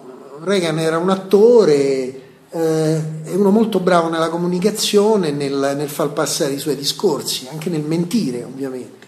Però dietro c'è una concezione politica, una concezione politica organica e, e è questo che lo fa essere appoggiato dagli elementi più attivi e aggressivi del capitalismo italiano che ormai gli stanno dietro. Lui è, è loro espressione perché c'è stata tutta una propaganda che lo ha portato da sindaco di Firenze fino a essere leader, è stato proprio sospinto, nonostante che il PD fosse già un partito sostanzialmente espressione del capitale transnazionale, però gli serviva uno in grado di eh, egemonizzare, sintetizzare, fare più egemonia, parlare con le masse. Cioè un leader moderno deve saper parlare con le masse. Scusami se sono un po' dilungato. Volevo, cogliere una palla al balzo oltre che ringraziarti per, eh, per la relazione di oggi perché hai tutto l'argomento su Renzi. Volevo farti una domanda io, ma quasi mi vergognavo perché Marx, Engels, Lenin e Renzi sembrava che, avessi, che io avessi il gusto dell'orico. Invece eh, hai introdotto l'argomento, quindi eh, ne approfitto.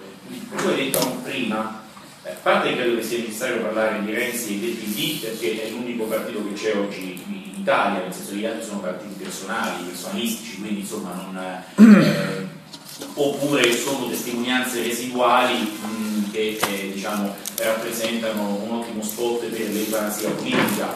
Eh, e poi parlare del PD anche perché tanto il PD quanto il suo papà l'IS comunque venivano dalla uh, famiglia politica dell'ex PC, insomma, appartenevano a quella famiglia, certo erano proprio il figlio, anzi il nipote stupido, però quella famiglia, da quella famiglia provenivano. Eh, tu prima avevi detto mh, eh, Renzi mh, eh, sta trovando, insomma, sta mh, eh, intro, eh, introducendo dei eh, diciamo, modelli di eh, produzione economica eh, ovviamente lesivi agli interessi dei, dei lavoratori innovativi eh, e quindi diciamo, interviene Renzi nell'ambito della lotta economica.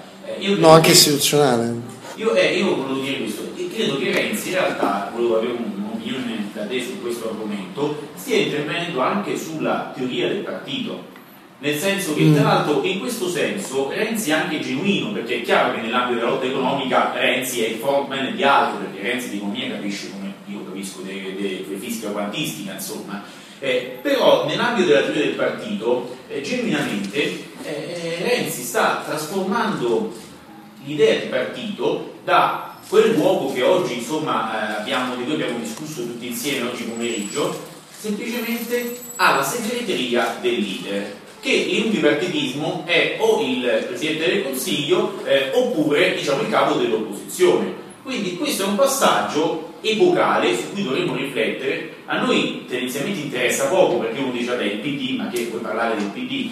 Però qui è in atto una trasformazione della teoria del partito che aggiunge tristemente quasi un capitolo nuovo rispetto a sì, sì, sì, che oggi tu hai sì, sì, insomma, sì, sì, sì, sì, sì. Sì, ehm, sì, in realtà questa trasformazione già stava avvenendo, mm, nel senso c'è un passaggio bellissimo di Togliatti sul, sul Partito Nazionale Fascista in cui lui fa un ragionamento sulla vita interna del Partito Nazionale Fascista, cioè sul fatto che lui dice, praticamente Togliatti, poi si vede che lì c'è anche la scuola di Gramsci, però c'è anche diciamo, la sua originalità, un, una forza sua intellettuale. Praticamente lui dice che un vero partito ha una vita interna, una discussione interna, un dibattito interno, quello lo rafforza. Partito senza dibattito interno è un partito debole.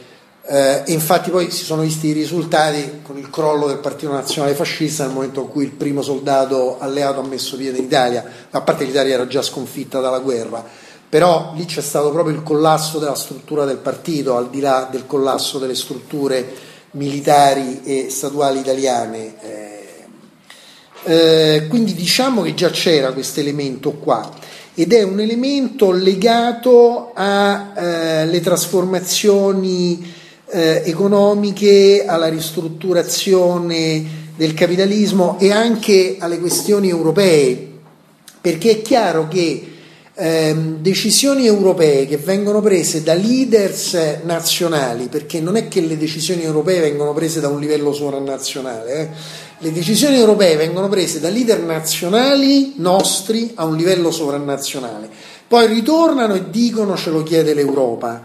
In realtà non è proprio così. In realtà sono i gruppi di vertice nazionali che sulla base di orientamenti generali, che poi è il discorso che faccio nel libro sul Bilderberg, portano avanti una determinata linea che ormai è diventata un idem sentire a un certo livello eh, gerarchico. È chiaro che se esistessero dei partiti realmente funzionanti, queste misure non potrebbero essere portate avanti. Quindi i livelli democratici interni devono essere degradati. È chiaro che però se i livelli gerarchici sono degradati, lì c'è una degenerazione della vita interna che facilita la corruzione. Quindi la corruzione, anche la corruzione personale, non la corruzione a favore del partito, perché la corruzione che c'era all'epoca della Prima Repubblica era anche corruzione personale, però sostanzialmente era una corruzione di partito. Tipo si, Greganti, esatto, si prendevano i soldi per il partito, ma il partito li spartiva tra gli uomini, il che aveva un senso, eh? non è che lo sto giustificando, aveva un senso. Mentre adesso c'è una vera e propria degenerazione per cui abbiamo il caso di Fiorito, che insomma fa ridere se non facesse pena, insomma. Eh, ma questo è collegato alla degenerazione dei partiti e al fatto che non può, non può, esserci un controllo dei partiti, cioè la linea gerarchica, la linea di controllo, il funzionamento democratico non può esistere in una realtà come questa, cioè devono comandare gruppi di vertice essenzialmente. Con Renzi probabilmente la cosa si accelera, questo elemento, però quello che è ancora più interessante è che le proposte di Renzi riguardano anche il funzionamento della pubblica amministrazione. Nella legge di riforma della pubblica amministrazione ci sono degli articoli che riguardano il funzionamento del governo stesso, cioè mentre il Premier, appunto termine sbagliato, mentre il Presidente del Consiglio dei Ministri oggi è un primus inter pares, con queste modificazioni diventerebbe un effettivo Premier, cioè più importante degli altri, perché può sembrare strano, cioè, ma effettivamente, insomma, non so se qualcuno di voi laureato in giurisprudenza magari conosce anche meglio di me eh, le, le, leggi che regolano eh, le nostre istituzioni, però il, eh, il, Premier, il nostro Presidente del Consiglio, ha un potere relativo nei confronti dei singoli ministri. Invece, grazie a questa, a questa, nuova legge, a queste modificazioni, verrebbe essere, ad avere più potere. Questo rafforza ancora di più il centralismo. Um, un'altra cosa è la riforma in senso centralistico del titolo quinto della Costituzione. Cioè per vent'anni ci hanno rotto le scatole con il regionalismo, adesso stanno tornando indietro, centralizzano tutto. Uh, fra parentesi, insomma, anche per lavoro sto vedendo queste cose qui, c'è un for- una forte centralizzazione negli organismi dello Stato. Quindi lo Stato non è che si indebolisce, alcuni suoi aspetti vengono, diciamo così, eh, delegati alla realtà sovranazionale, ma vengono delegati appunto. In realtà alcuni altri aspetti vengono rafforzati. Eh, un altro elemento importante è quello della concertazione. Allora, ritornando al governo Prodi, non so quanti di voi si ricordano un episodio parecchio curioso. Ora, eh, correggetemi se sbaglio qualche aspetto, ma su alcune, alcuni aspetti, eh, su alcune leggi del welfare, eh, la sinistra del governo aveva strappato una determinata posizione rispetto a Prodi. Questa posizione però fu, questo accordo fu rivisto perché non erano stati eh, coinvolti i sindacati, le parti sociali. Quindi il governo con le parti sociali, i sindacati, elaborò una nuova posizione che annullò quella precedente presa con noi, cioè con i partiti della sinistra, ed era peggiorativa rispetto alla nostra. Questo per dire il ruolo dei sindacati che in quel caso svolsero un ruolo puramente autoreferenziale, cioè l'obiettivo delle lotte che svolge la CGL, non magari la FIOM ovviamente, ma più la CGL non è tanto una lotta antagonista nei confronti del processo portato avanti da eh, Renzi, ma una difesa pro- del proprio ruolo, della propria funzione all'interno di un meccanismo, poi quello della concertazione, che è stato um, fondato e portato avanti dall'inizio degli anni 90.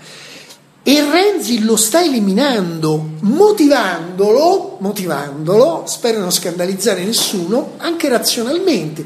Lui dice io faccio un discorso politico, mi confronto sulla società, voi fate un partito politico e vi confrontate con me su queste cose generali. Cioè lui dice il sindacato torni a fare il sindacato e non si occupi di questioni politiche. Paradossalmente rientra un po' nel discorso che abbiamo fatto noi. Ora, ovviamente non è che sto calveggiando questa cosa qua, però dico paradossalmente come se eh, appunto si ritornasse al passato, cioè il sindacato fa la lotta economica, possibilmente fabbrica per fabbrica e non a livello nazionale, quindi decade la concertazione nazionale che è un elemento di attacco. E poi i partiti politici, chi ha la forza per farlo, entrano nel merito della politica. Però siccome lui mette lo sbarramento altissimo, è chiaro che tu hai difficoltà a entrare nel gioco politico.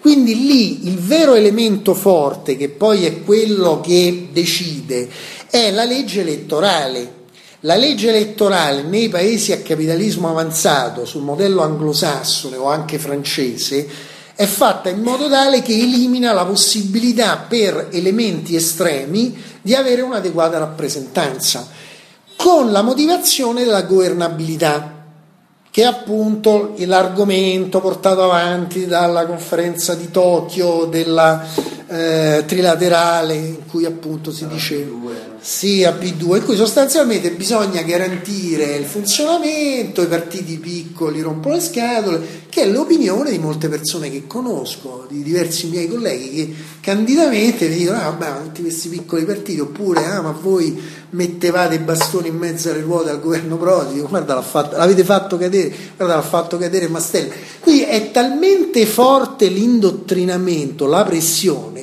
che una persona pure di cultura abbastanza elevata ti dice una cosa del genere, informata che legge i giornali, ti dice a distanza di anni questo. Perché? Eh? Legge certo, bisogna vedere quali giornali. Però, però appunto la pressione, appunto perché oggi essere informati legge i giornali vuol dire leggere i giornali essere informati dei gruppi monopolistici. Perché poi il Corriere della Sera, le, la Repubblica, il, il 24 ore della Confindustria, ma quali sono i più importanti? Sono Repubblica, eh, Corriere della Sera, Messaggero, poi altro c'è. Vabbè, questi tre sono, sono, appartengono a grandi gruppi industriali, monopolistici.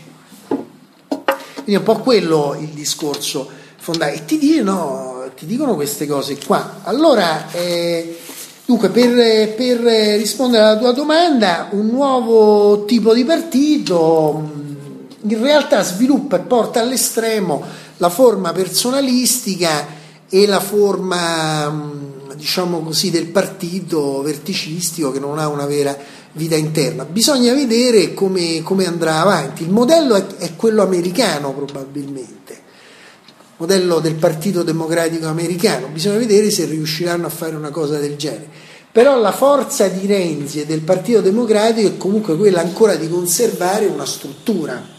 Se loro la eliminano, io credo che faranno un errore che comunque alla fine potrebbero pagare. Però il problema, ripeto, è sempre quello delle leggi elettorali. Se riescono a portare avanti questa trasformazione, eh, questa, questa nuova legge elettorale con sbarramenti così alti, si copre le spalle.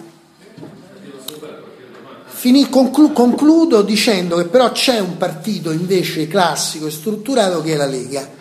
La Lega è il partito, lo chiamano ancora l'ultimo dei partiti leninisti, proprio perché è un partito molto strutturato e lo dimostra il fatto che nonostante i problemi che ha avuto è riuscito a sopravvivere. È riuscito a sopravvivere per due ragioni, perché Salvini ha avuto la capacità di individuare eh, delle, eh, dei temi, delle argomentazioni valide, quindi una tattica all'interno di una strategia corretta, che si è dimostrata corretta, e poi una struttura organizzativa radicata.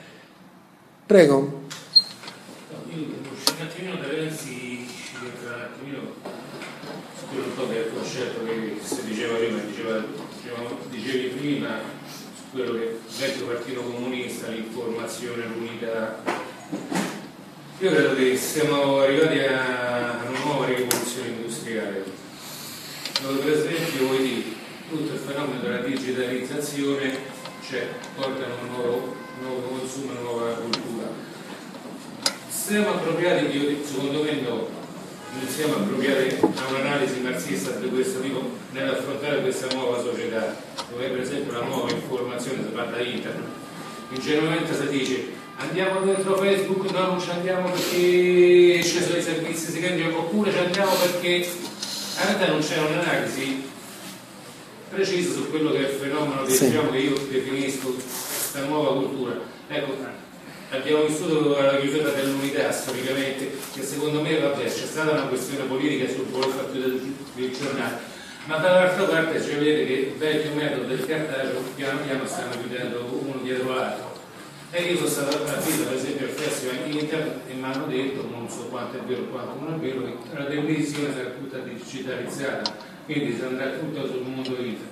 Questo non significa nuova democrazia delle informazioni, ma significa nuova battaglia affinché se, se sarà fiducia, perché già vediamo attraverso motori diciamo, c'è una nuova realtà. Ecco, il problema della cultura e l'informazione sulla politica, come l'affronteremo e come troveremo questa io definisco una nuova rivoluzione industriale, questa de, nel mondo digitalizzato, come potremmo affrontare, cioè come, cosa dovremmo fare per affrontare questa nuova Eh, secondo me è proprio, bisogna proprio evitare di farsi, eh, come dire, ehm, di esagerare questa terza rivoluzione industriale, nel senso che ehm, secondo me è più importante recuperare quei concetti apparentemente vecchi, però fondamentali, di cui ci siamo sforzati di parlare oggi, eh, piuttosto che correre dietro a eh, novità o pseudo novità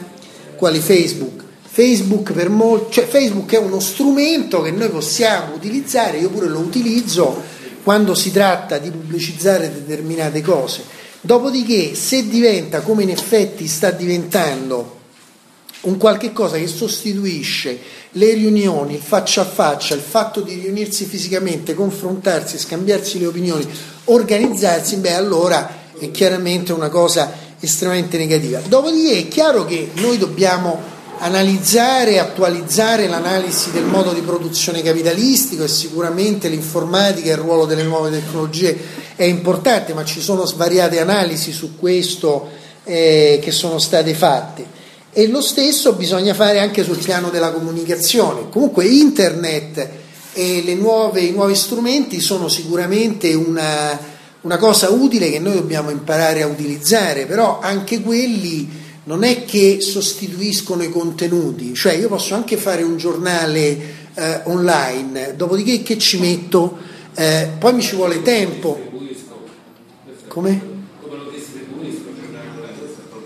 Sì, beh, giornale online, eh, giornale online, vabbè, lasciamo perdere questioni di distribuzione, non sono molto uh, ferrato in materia di internet.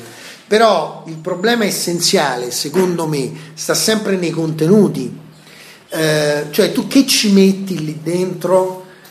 Seconda domanda, eh, hai il tempo per dedicarti a quella cosa? Cioè, per esempio, non vogliamo più fare un giornale quotidiano di carta perché costa tanto. Benissimo, lo facciamo online. Però non è che se Davide deve scrivere su un quotidiano cartaceo eh, impiega 10 ore o 7 o 6 ore di tempo al giorno, invece per quello online impiega di meno. Impiega le stesse ore, deve andare sempre in giro se fa il giornalista, il cronista, a informarsi, oppure si deve mettere là a consultare, a vedere.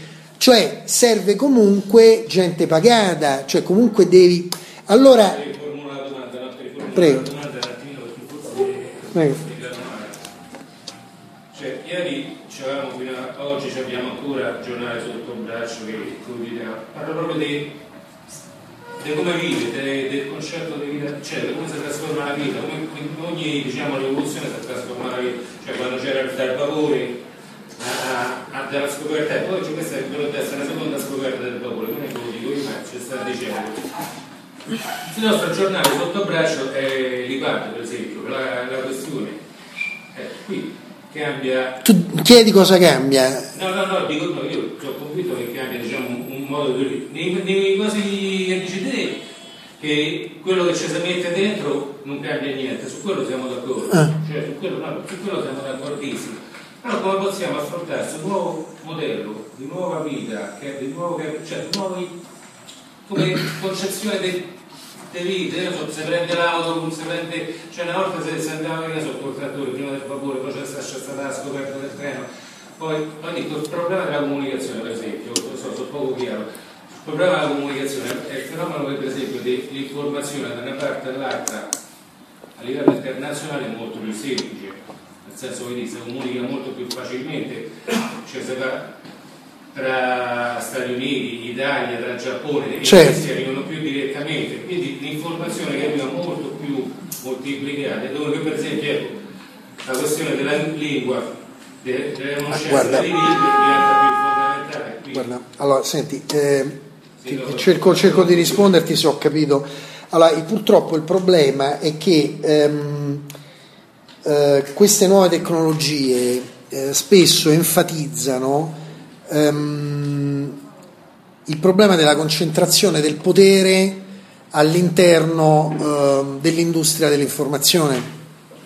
Giustamente, come diceva Samir Amin, ricordo una volta in Belgio a un convegno diceva che eh, le potenze imperialiste hanno tre leve sostanzialmente, una è quella militare, una è quella tecnologica, la terza è quella dell'informazione di fatto le notizie che noi leggiamo, vediamo, sono controllate da poche agenzie di stampa internazionale. Ora lascia perdere quello che ha fatto il politico tale o tal'altro a Firenze piuttosto che a Canicattì. Però le notizie importanti a livello internazionale europeo viaggiano attraverso poche agenzie di stampa internazionali. Quindi la selezione, il controllo è veramente fortemente concentrato. Le nuove tecnologie eh, aumentano anche la velocizzazione della, dello spostamento dell'informazione, possono aumentare questo tipo di controllo. Cioè il problema da parte nostra, ripeto, è sempre quello di avere un'organizzazione con le idee chiare, con una struttura. Dopodiché l'organizzazione individua, sceglie gli strumenti più adatti, migliori, che la tecnologia gli può dare.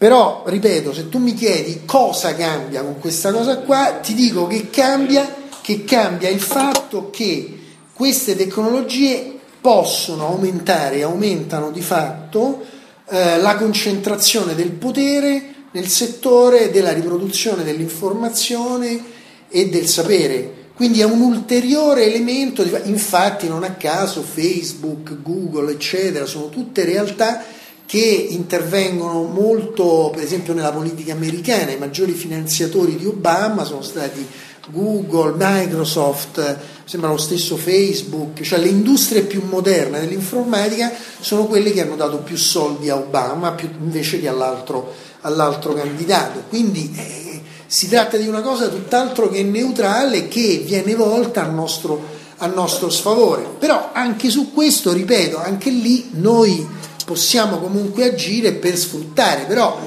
un conto è che io utilizzo Facebook per comunicare che l'8 novembre faccio un'iniziativa sul partito politico, eccetera, e allora anche chi non avrei mai raggiunto viene raggiunto, è positivo. Altro conto è che dentro Facebook, come spesso accade, mi ritrovo con dei compagni poveretti che stanno lì, che si accapigliano, magari trascendendo anche nei toni su cose così e quello, è, quello, è, indice appunto di una degenerazione del dibattito dell'organizzazione non va bene. Allora il problema è far capire che Facebook non sostituisce la sede fisica, non sostituisce il dibattito faccia a faccia e soprattutto non sostituisce lo studio, l'approfondimento che devono sempre precedere ogni dibattito. Prego. Allora, giusto per fare un passo indietro sulla forma di organizzazione del, o meglio su, su quale deve essere l'argomento dell'organizzazione di un partito, no? Quindi tu ritieni che in qualche modo la, eh, il, problema, il, vero problema sia innanzitutto quello di formare una classe dirigente, no? Cioè il vero problema di un'associazione, ma potrebbe essere un'associazione piccola, perché chiaramente oggi ci sono solo piccole associazioni, no? Nel voler rifondare un partito comunista in un prossimo futuro, diciamo, sarebbe quello di creare innanzitutto una classe dirigente veramente capace di amministrare no? e poi eh, un vero programma operativo, cioè non solo generico, usciamo dall'Europa, ma anche quale tipo di alleanze ricostruiamo, in quale modo, con quale tattica, con quale reale tattica, giusto? Quindi, quindi secondo te non dovrebbe essere tanto quello di andare a cercare eh, diciamo così, le masse oppure no, il conflitto no, no, oppure è una parte integrante della, eh, un, dell'agire politico di un partito comunista o di, una, diciamo, di un'associazione che si rifà in qualche modo al socialismo. In fondo è proprio quello di creare persone che siano in qualche modo eh, cioè di creare dirigenti innanzitutto e che quindi abbiano la capacità sia di, diciamo, di amministrare, quindi di dirigere la, la, vita politica, sia anche quello di poter parlare il pubblico in maniera eh, diciamo così, coinvolgente, no? ma poi è quella anche di creare un vero programma politico. Cioè, insomma, io penso che questa forse sia stata la sintesi un po' del, di quello che stavi dicendo prima. Sì, sì, ora bisogna però stare attenti a estremizzazioni. Aspetta, prego. Cioè, per esempio, quello, quello, che io, quello che io ho visto dentro la fondazione è che da una parte non è riuscita a rifondare un bel niente, chiaramente no, perché questa esperienza è praticamente fallita, quindi, eh, dall'altra la fondazione della tante anime, no? in cui non, che non sono riuscite a convergere dentro la costruzione di un vero programma, secondo me. Tant'è vero che sua, il suo orizzonte politico è stato eh, rimango una costola del PD, cioè rimango un pezzo del sistema PD fondamentalmente, no? Allora lì Rifondazione veramente ha sbagliato e ha sbagliato completamente. e, e, quindi l'idea di voler rifondare un sistema, diciamo, eh, un'organizzazione, un'organizzazione politica che abbia l'idea di governare, quindi di cambiare realmente la società, l'obiettivo, quanto nel lungo termine, deve essere questo, è quello di concentrarsi su questi due aspetti. Sì. Um... Quando dico programma, io dico un programma concreto, eh, un programma sì, allora, diciamo generale. Allora è chiaro, facciamo il socialismo. Sì, è chiaro, noi qui stiamo discutendo di elementi di principio, come è giusto che sia, cercando di fare esempi storici lontani e recenti, cercando di calarci anche nel presente, come è giusto che sia, perché non è che stiamo facendo la pura accademia. Ehm, io credo che bisogna stare un po' attenti a eh, dire o facciamo una cosa o facciamo un'altra, nel senso che la costruzione di un gruppo dirigente è un processo lungo ed è un processo faticosissimo in cui i gruppi si selezionano attraverso un processo di lotta durissimo, eh, diciamo così, se mi permettete l'espressione, attraverso un processo darwiniano quasi, nel senso che soltanto chi realmente è, riesce a essere riconosciuto ehm, a un livello più ampio riesce, specialmente in una situazione così difficile, a sopravvivere. Quindi è chiaro che la costruzione dei gruppi dirigenti non è slegata dalle lotte, non è slegata dalla prassi. e chiaramente è collegata anche a uno studio, al dibattito, a, agli articoli, ai libri che si scrivono e così via. Quindi è un processo lungo. Io non credo che noi oggi in Italia abbiamo un gruppo dirigente bello che pronto confezionato, è un obiettivo del futuro, cioè attraverso un processo più o meno lungo io spero che si arriverà alla costruzione di un gruppo dirigente che riesca a ricostruire un gruppo, un partito comunista. Nel frattempo, secondo me, noi dobbiamo lavorare a tutti i livelli, con tutte le organizzazioni, per sviluppare il massimo possibile di dibattito, di discussione e di interlocuzione. C'è un passaggio molto interessante, molto bello di Gramsci che ho messo anche a proposito su Facebook, lui dice appunto che la costruzione di un nuovo partito è preceduta da un lavorio lungo e molto, eh, diciamo così, eh, forte di scrittura di libri, articoli, dibattiti, commenti, eccetera. Quindi noi dobbiamo avere la capacità non di restringere il dibattito, ma di allargarlo e di confrontarci sugli elementi di fondo. Chiaramente arrivando poi a sintetizzare, perché non è che possiamo rimanere a livello così general generico. Poi è chiaro che gli errori del passato, gli errori commessi appunto dalle organizzazioni comuniste negli ultimi vent'anni, il PDC, Rifondazione Comunista e altri ancora, devono essere vagliati e approfonditi. Io penso che alcuni compagni abbiano ormai chiaro che con il PD si è sbagliato e abbiano chiaro di che cosa è il PD. Ma quello ovviamente non è l'unico elemento sul quale bisogna fare chiarezza, bisogna fare chiarezza su tante questioni e poi bisogna anche fare chiarezza sulla storia del Partito Comunista, per esempio anche sul ruolo di Berlinguer. Così come, concludo, bisogna fare un lavoro soprattutto anche di storia sull'Unione Sovietica e sull'esperienza socialista è ridicolo che dopo ormai più di vent'anni dal crollo del muro di Berlino, ormai adesso c'è l'anniversario, non ci sia una posizione non solo sul perché è caduto, caduta l'Unione Sovietica, ma su che cosa fosse l'Unione Sovietica. Eh, si diceva prima che eh, è necessario andare a parlare con le persone, spiegare qual è il nesso tra la situazione di situazione, di Parlamento, eccetera, e eh, il piano economico, il capitalismo, il piano europeo, eccetera. Ti sento? Sono soggettivamente d'accordo. Mi rendo anche conto che sia difficile. Mi chiedo, questa è una sensazione, ma sono indeciso su questo, eh, se sia più difficile che in passato. O se invece è, è, è specularmente se si, anche nei periodi più floridi di successo comunque del movimento comunista realmente si sia riusciti a diffondere questa consapevolezza. Al, al di là o, o, se piuttosto si sia diffusa una sensazione dei, delle parole d'ordine un'analisi e quindi in, una, in un caso è stato fatto se possiamo farlo anche noi se non è stato mai fatto e se forse non si può fare se a un certo punto ci dobbiamo arrendere al fatto che una grossa fetta di eh, popolazione eh, si possa coinvolgere solo a livello di semplificazione del messaggio. Dico questo, è una domanda che mi sto interrogando io stesso questa cosa, eh, mi, sta, mi sta incuriosendo per esempio il fenomeno di Podemos. Mm. Eh, anche qui mi sono approcciato io, cioè, non, so, non sono ancora da una valutazione complessiva c'è da dire che eh, a leggere, cioè loro per esempio un po' una, una, una, diciamo, un frame chiaro del, del, loro discorso è no destra e sinistra, alto basso.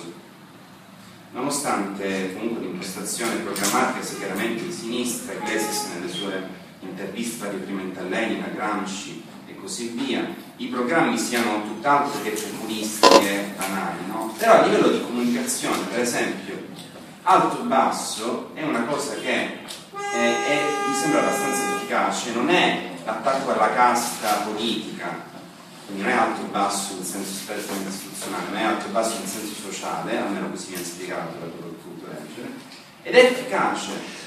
All'interno di, questa, di, questo messaggio, poi eventualmente si può fare un, un approfondimento, eh, ma ecco, si può veramente arrivare a questa consapevolezza approfondita? Io guarda, non sono, del, non sono, d'accordo, nel senso che eh, è chiaro che tu quando parli con qualcuno devi modulare il tuo codice, il tuo linguaggio anche in base all'altra persona. Eh, però il compito di un comunista non sta tanto nell'adeguarsi al livello della classe lavoratrice quanto cercare di innalzarlo. Questo detto come principio. Sul piano della terminologia, eh, purtroppo esiste una lotta di classe anche nel linguaggio. Per esempio il termine capitalista, non so se ci avete fatto caso, capitale, non è utilizzato, si usa un sinonimo, mercato, che non vuol dire nulla, perché io, so, io sono profondamente convinto che il capitalismo col mercato non è che ci abbia una relazione particolarmente stretta, il che può sembrare una cosa assurda. Cioè qui a Roma, nell'antica Roma, già c'era il mercato, per dire, cioè non è che non si scambiassero i beni e non ci fosse la moneta mentre il capitalismo è caratterizzato da altre cose fondamentalmente, cioè dall'accumulazione progressiva di profitto e così via, e soprattutto dall'appropriazione del plusvalore da parte in maniera privata, quindi da parte di quelli che noi chiamiamo capitalisti. Quindi il termine capitale, capitalismo, capitalista non esiste più. Allora, quindi già c'è una ritirata rispetto a questo, quindi noi utilizziamo gli strumenti linguistici dell'avversario, quindi è, è ancora più difficile farci capire dagli altri se noi stessi ci censuriamo. È chiaro che pure io quando parlo con qualcuno ci vado un po' piano, non è che gliela butto lì semplicemente, però secondo me è importante che noi incominciamo a riutilizzare un determinato, un determinato linguaggio. Eh, per esempio anche alto-basso, se qui non chiariamo che il problema non è tanto di chi sta su e di chi sta in basso, che è un po' una semplificazione, come i piccoli, la piccola gente, la grande gente, che era tipica un po' anche del discorso fascista, nazista e così via, che è un po' classico dei movimenti piccolo borghesi, no? Perché poi quello che è molto il pericolo forte, una forte presenza del, del, settore piccolo borghese, perché poi c'è una forte presenza di lavoratori istruiti, di impiegati, di tecnici, di eh, insegnanti e così via, eh, che chiaramente sono portatori di, un di una determinata ideologia. Ora è chiaro, molti di questi sono anche compagni, pure noi siamo insegnanti, impiegati, eccetera, eccetera, lavoratori salariati, eccetera. Però come settore è chiaro che è portato verso un certo tipo di, eh, di impostazione eh, e quindi eh, in questo senso bisogna stare attenti, proprio perché anche alto-basso può essere fuorviante.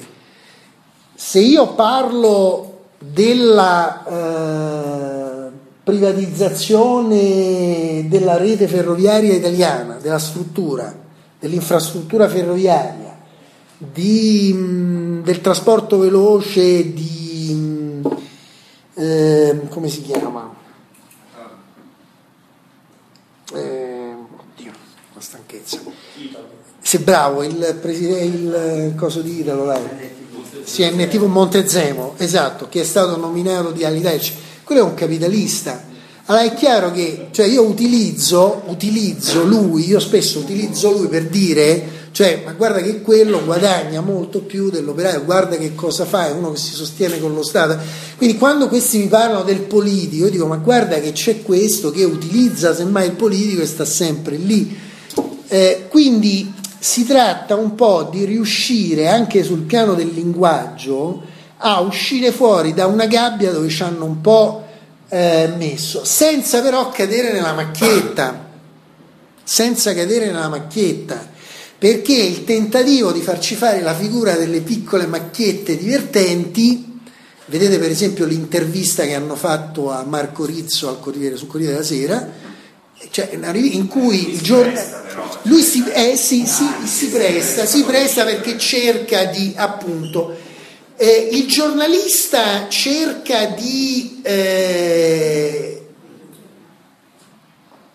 trattarlo da macchietta, ovviamente lui cerca di rispondere, ma però insomma, il problema è che purtroppo ecco, c'è anche questo rischio, al di là di quello che Rizzo fa o non fa, riesce a fare, adesso non è quello il problema, non intendo esprimere giudizi su uh, un altro compagno di un'altra organizzazione. Ehm, però c'è quel tipo di problema, ah, quindi, quindi si tratta di essere abili nel parlare di certe cose senza scadere in un linguaggio da partito comunista, marxista-leninista italiano che ti mette la foto di Marx, eccetera, eccetera. Così. Secondo me è possibile, però è possibile nella misura in cui tu fai quel lavoro che io dicevo all'inizio, cioè prendi le categorie, le tiri fuori dal libro e le fai correre nella realtà. Queste categorie cominciano a muovere le loro zampette dopo che tu le hai oliate e cominciano a muoversi nella realtà. Cioè quando tu ti sei appropriato delle categorie. E non è una cosa facile, è una cosa che richiede un certo sforzo e che va fatta anche collettivamente, perché da soli spesso non ci si riesce. Io per esempio ho avuto anche eh, la fortuna di avere dei bravi insegnanti quando ho iniziato a fare politica, le persone mi hanno introdotto, mi hanno detto cosa leggere, con cosa cominciare e così via. Ora non so il risultato sia stato positivo o meno, però insomma in qualche modo vado avanti e lo devo anche a queste persone, oltre che alla mia passione, insomma. Ehm, quindi io ripeto, per quanto riguarda, concludo dicendo che per quanto riguarda il partito politico ci sono tre testi di Lenin assolutamente da leggere, uno è il che fare, l'altro è un passo avanti e due indietro e il terzo è l'estremismo, malattia infantile del comunismo che contrariamente a quello che si dice più che un testo contro l'estremismo, in realtà è un testo proprio di teoria politica che dà parecchie bastonate soprattutto agli opportunisti più che agli estremisti. E ci sono altre domande? Prego.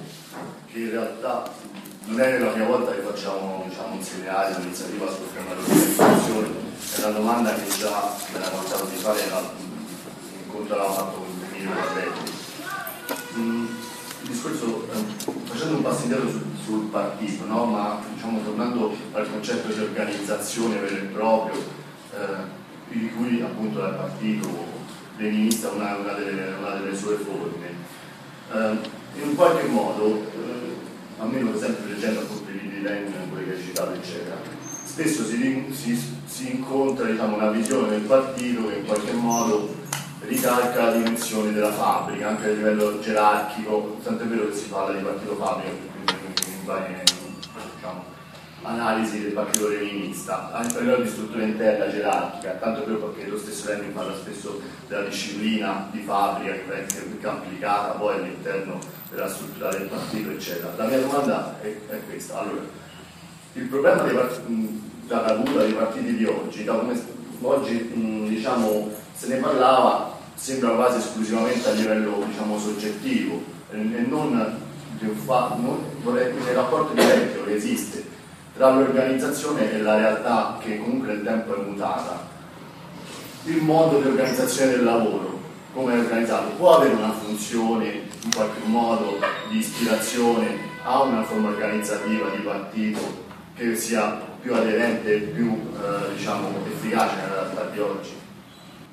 Allora, è chiaro che ehm, una realtà più frammentata rende più difficile alcuni aspetti dell'organizzazione, però io credo che non bisogna neanche esagerare queste trasformazioni, nel senso che ehm, il nocciolo dell'elaborazione leninista non è tanto tecnico, cioè la validità que- della sua riflessione non sta tanto nel fatto che lui delinea un modello di struttura organizzativa, quanto nel fatto che lui individua dei principi politici. Um, non è che all'epoca di Gramsci, eh, scusa, di Lenin, lui organizzasse i lavoratori perché questi erano già disciplinati dalla fabbrica, perché come lui stesso diceva, e noi ci siamo ripetuti qua per due ore, l'operaio di per sé, come chiunque, anche l'impiegato, l'autista dell'ADAC o chiunque altro, spontaneamente matura una coscienza trade unionistica o magari piccoli aspetti politici. Cioè una coscienza più organica è difficile che la maturi spontaneamente, no? anzi è praticamente impossibile sui grandi numeri. Quindi io credo che alcuni elementi del ragionamento di Lenin eh, sono fondamentali e sono quelli che noi dobbiamo mantenere. Altri elementi è chiaro che possono essere più validi in una realtà, meno validi in altri. Lui stesso, quando risponde a Rosa Luxemburg, quando Rosa Luxemburg nel 1905, mi sembra, ehm, scrive un, un suo articolo contro un passo avanti e uno indietro, lui dice guarda che io ho parlato della situazione russa per alcune cose, cioè alcune cose io le ho dette come principi generali, poi alcune cose le ho dette specificatamente sulla situazione russa. Considera anche che in Russia questi compagni agivano clandestinamente, quindi avevano la necessità di avere un'organizzazione per cellule, compartimenti stagni. Infatti lui parla della cellula no? come base, eccetera, del, dell'organizzazione e che si sono trovati in grosse difficoltà tra il 1917 e il 1918-19, quando praticamente da quanti erano? 40-50 mila militanti? Sì, erano proprio poche migliaia, cioè questi hanno fatto una rivoluzione in poche decine di migliaia. Si sono ritrovati da 200.000, 300.000, 500.000, 600.000 in pochissimo tempo. Perché è chiaro, avevano vinto, quindi tra quelli in buona fede che erano entusiasti, quelli carrieristi, quelli arrivisti, si sono ritrovati il partito pieno di gente. E lì è stato un problema poi mandar via la gente, riorganizzarla, eccetera, anche perché i quadri migliori o facevano carriera e diventavano dirigenti perché ne avevano pochi, quindi quelli più esperti li dovevano mettere a dirigere l'esercito, la burocrazia, l'industria, eccetera, oppure erano morti perché la guerra civile, eh, gli scontri che c'erano stati avevano falcidiato le file dei bolscevichi, quindi questi avevano proprio poco personale e costruire un quadro, un dirigente richiede anni, richiede esperienza. Quindi su alcune questioni io direi di non stare troppo a concentrarsi mh, mm, mh, mm, e dare più importanza a elementi di carattere politico. Ehm, oggi proprio perché, proprio perché c'è più frammentazione, proprio perché noi viviamo in una metropoli come Roma, dove abbiamo grandi realtà lavorative, perché non è vero che a Roma non ci sono grandi realtà lavorative, noi abbiamo realtà come so, l'Alitalia, Telecom, vabbè, molto falcidiate da adesso dalla ristrutturazione, però abbiamo queste realtà che non sono la fabbrica classica. Il problema, appunto, ripeto, non è tanto ehm, la struttura tecnica o il fatto che la dimensione delle aziende è più o meno calata, quanto la nostra capacità di essere punto di riferimento politico di questi.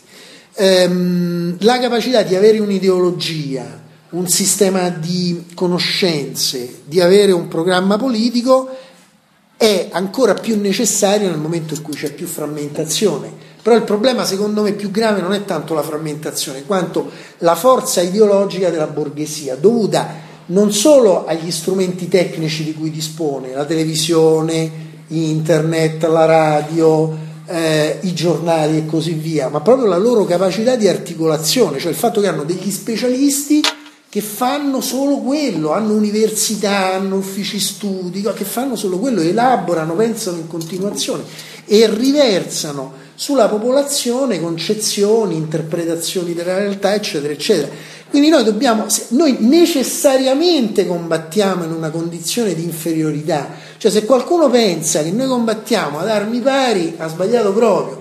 Noi iniziamo questa lotta in condizioni di netta inferiorità per cui l'ultima cosa che noi dobbiamo fare è sottovalutare gli avversari, qualunque avversario, eh, da Renzi a Berlusconi agli altri, avere massimo rispetto per qualunque avversario e eh, avere una grandissima pazienza nella nostra attività, perché come diceva il presidente Mao Zedong, la più grande dote di un comunista è la pazienza e lo dice una persona che è abbastanza paziente per natura.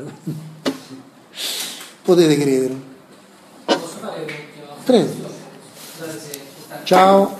me sembra comunque tutte le rivoluzioni avvenuto questo aspetto, cioè a un certo punto... Ah, aspetta, c'era la domanda di quella... Tu dici se avevano fatto prima, se c'erano riusciti. Scusa, ma fatto...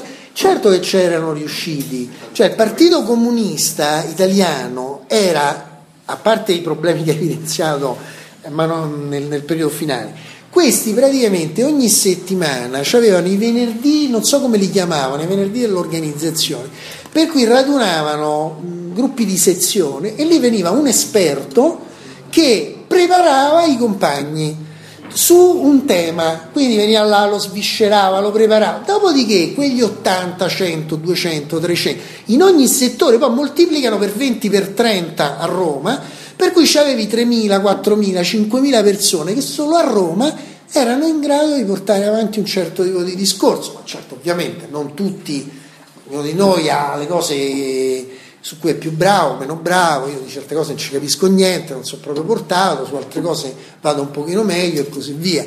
Però c'è una strutturazione e quelli sono riusciti. Non è che quelle percentuali di voto in una situazione dove già c'era la televisione, la radio e tanti strumenti hanno ottenuto quelle percentuali di voto, quel radicamento così, perché avevano appunto un partito fortemente radicato che lavorava anche sulle cose che dicevi tu, cioè sul linguaggio, la preparazione, eccetera. Eh, scusa, finito, poi... No, volevo, cioè, volevo fare questa osservazione che secondo me anche nelle altre rivoluzioni che ci sono state, anche in quello che sta succedendo ad esempio in Sud America, c'è, stato, c'è, stata questa cosa, questa è stata una costante, cioè il fatto che a un certo punto la rivoluzione sia stata una cosa repentina, in qualche modo anche un po' inaspettata per chi l'ha condotta, nel senso.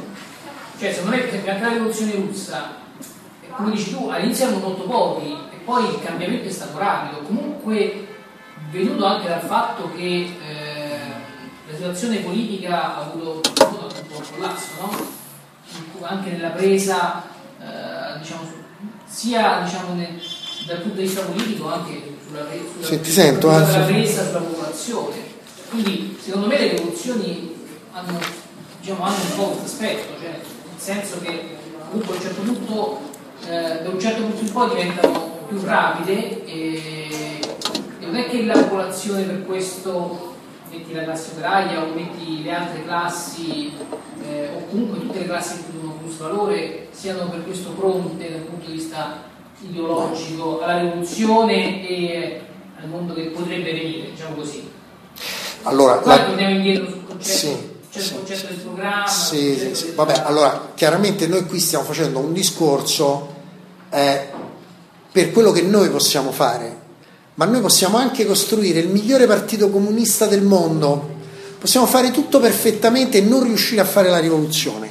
Cioè la rivoluzione è una cosa che riesce se ci sono delle condizioni oggettive. Cioè in Russia lo Stato era collassato e ormai ehm, la situazione era degenerata e si prestava a un'operazione rivoluzionaria. Proprio ieri, mentre stavo preparandomi per questa relazione, mi è capitato tra le mani una lettera del 1879 di Marx, in cui Marx già prevedeva la rivoluzione russa. Diceva, guardate, la rivoluzione russa è molto probabile perché lo zarismo ormai è decrepito e le riforme che faranno, anziché risolvere la situazione, accelereranno la crisi. Puntualmente. No, lì, lì è un po' diverso, lì è un po' diverso. Lì, beh, lì no, la dava, lì diceva in modo un po' diverso, non è la stessa cosa. Sulla Russia, sulla Russia la davano più certa perché si vedeva che già stava crollando. La cosa lo si vedeva anche con la sconfitta giapponese, insomma, la Russia imboccò una specie di situazione inclinata. Poi per quanto riguarda la Germania, in realtà ci andarono pure abbastanza vicini, perché a un certo punto non è che la cosa andò tanto lontana. Il problema è che per il si, fattore, il fattore oggettivo. sì, certo, c'è anche il fattore oggettivo. Il problema è che eh, il capitale inventò un qualche cosa che eh, Lenin aveva un po' previsto per certi aspetti, ma ne- neanche tanto. In realtà i marxisti non avevano molto previsto, che era il fascismo.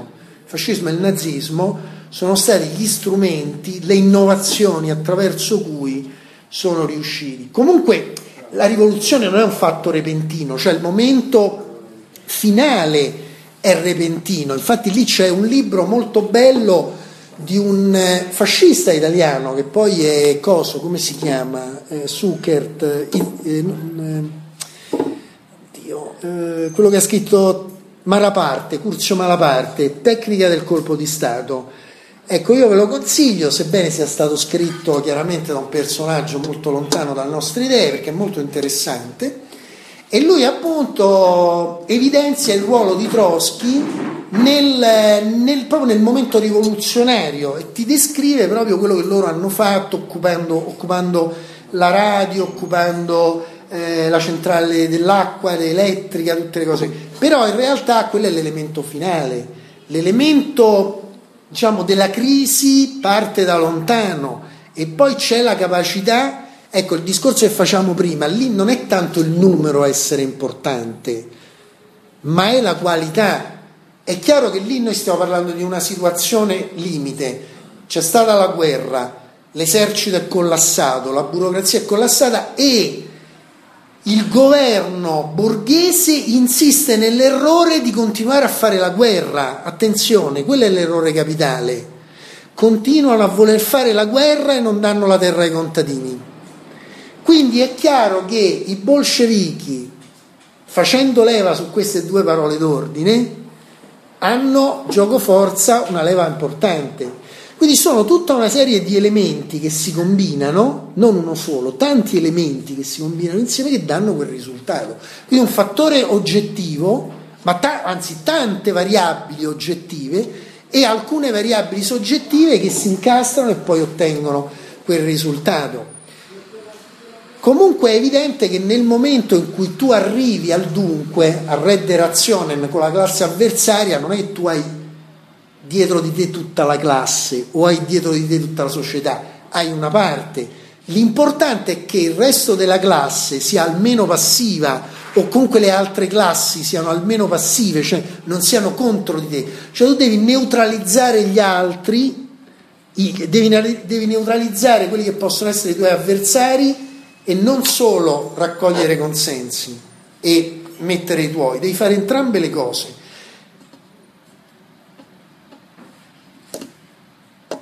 Va bene, sembra che sia tutto. Vi raccomando la lettura, leggete, leggete, leggete. Grazie.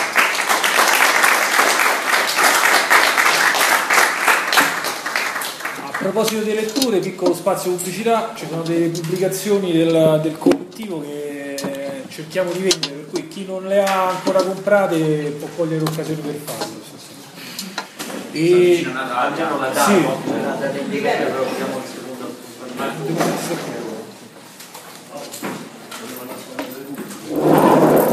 Eh, insomma, due ore e mezza.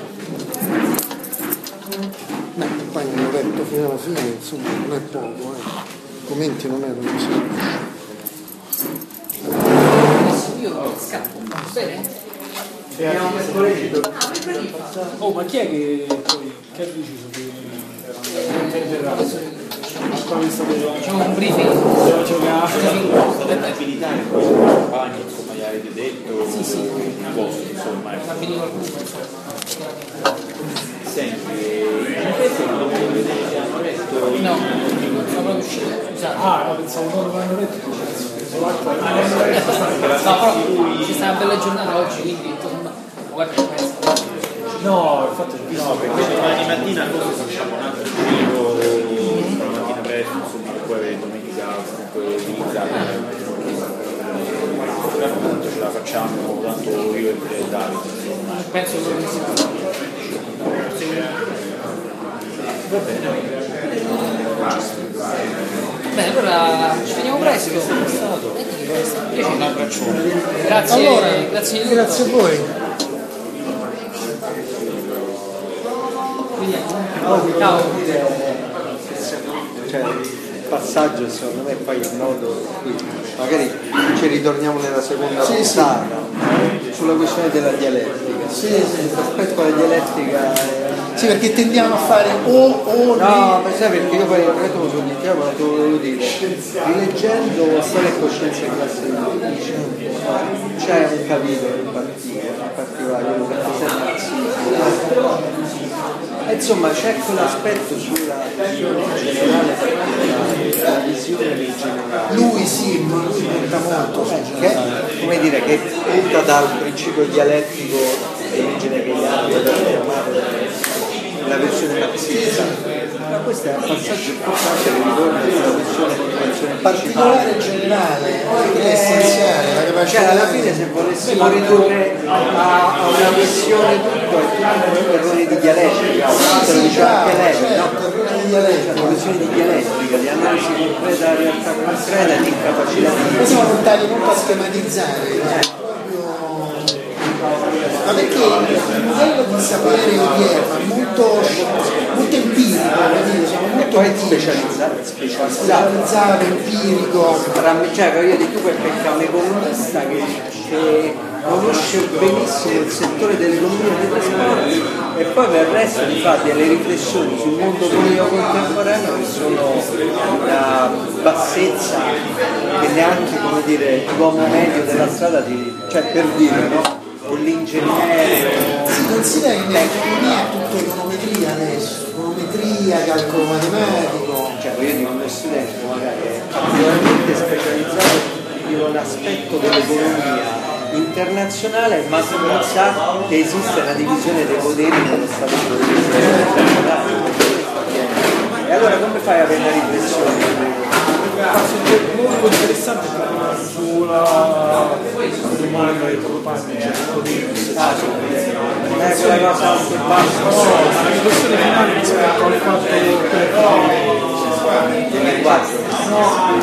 l'idea comunque che può essere un terreno scivolito, ma è l'idea che comunque la trasformazione è un'azione consapevole della minoranza organizzata, non sarà mai il 50 tutti quanti, cioè non è che arrivi a convincere, soprattutto perché appunto l'egemonia si esercita oltre che sul rapporto, oltre che attraverso la, l'ideologia attraverso i rapporti di produzione. poi a meno di una crisi, a meno di una crisi forte, dei verticali una cosa verticale, chiaro che No, poi c'è avuto un momento in cui a diversi momenti, la italiana c'è un momento di crisi di credibilità da parte della classe dirigente però comunque erano comunque egemoni sotto un altro aspetto, diciamo, cioè un aspetto più materiale, nel futuro, non so diventare una crisi ancora più devastante e potrebbero essere possibilità però, è chiaro che che mi spiace è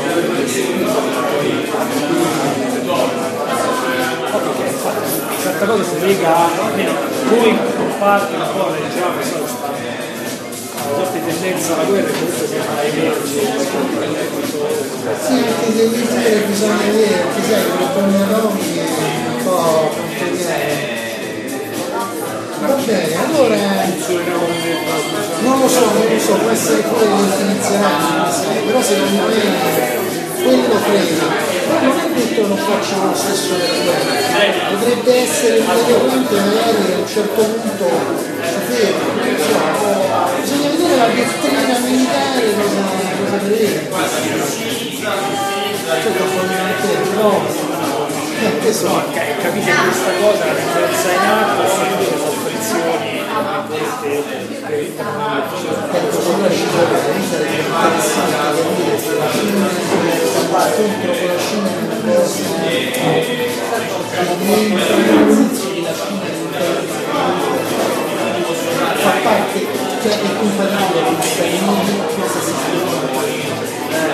diventa l'inizio della Cina fa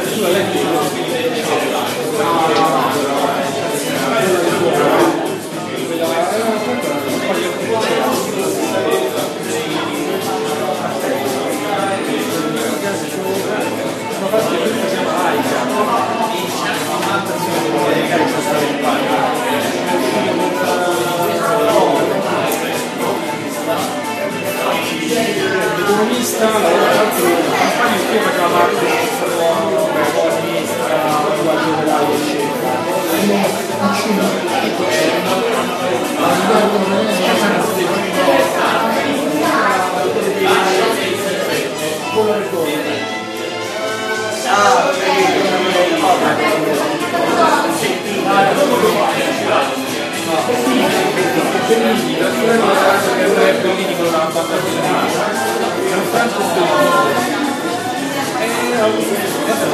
si Everybody.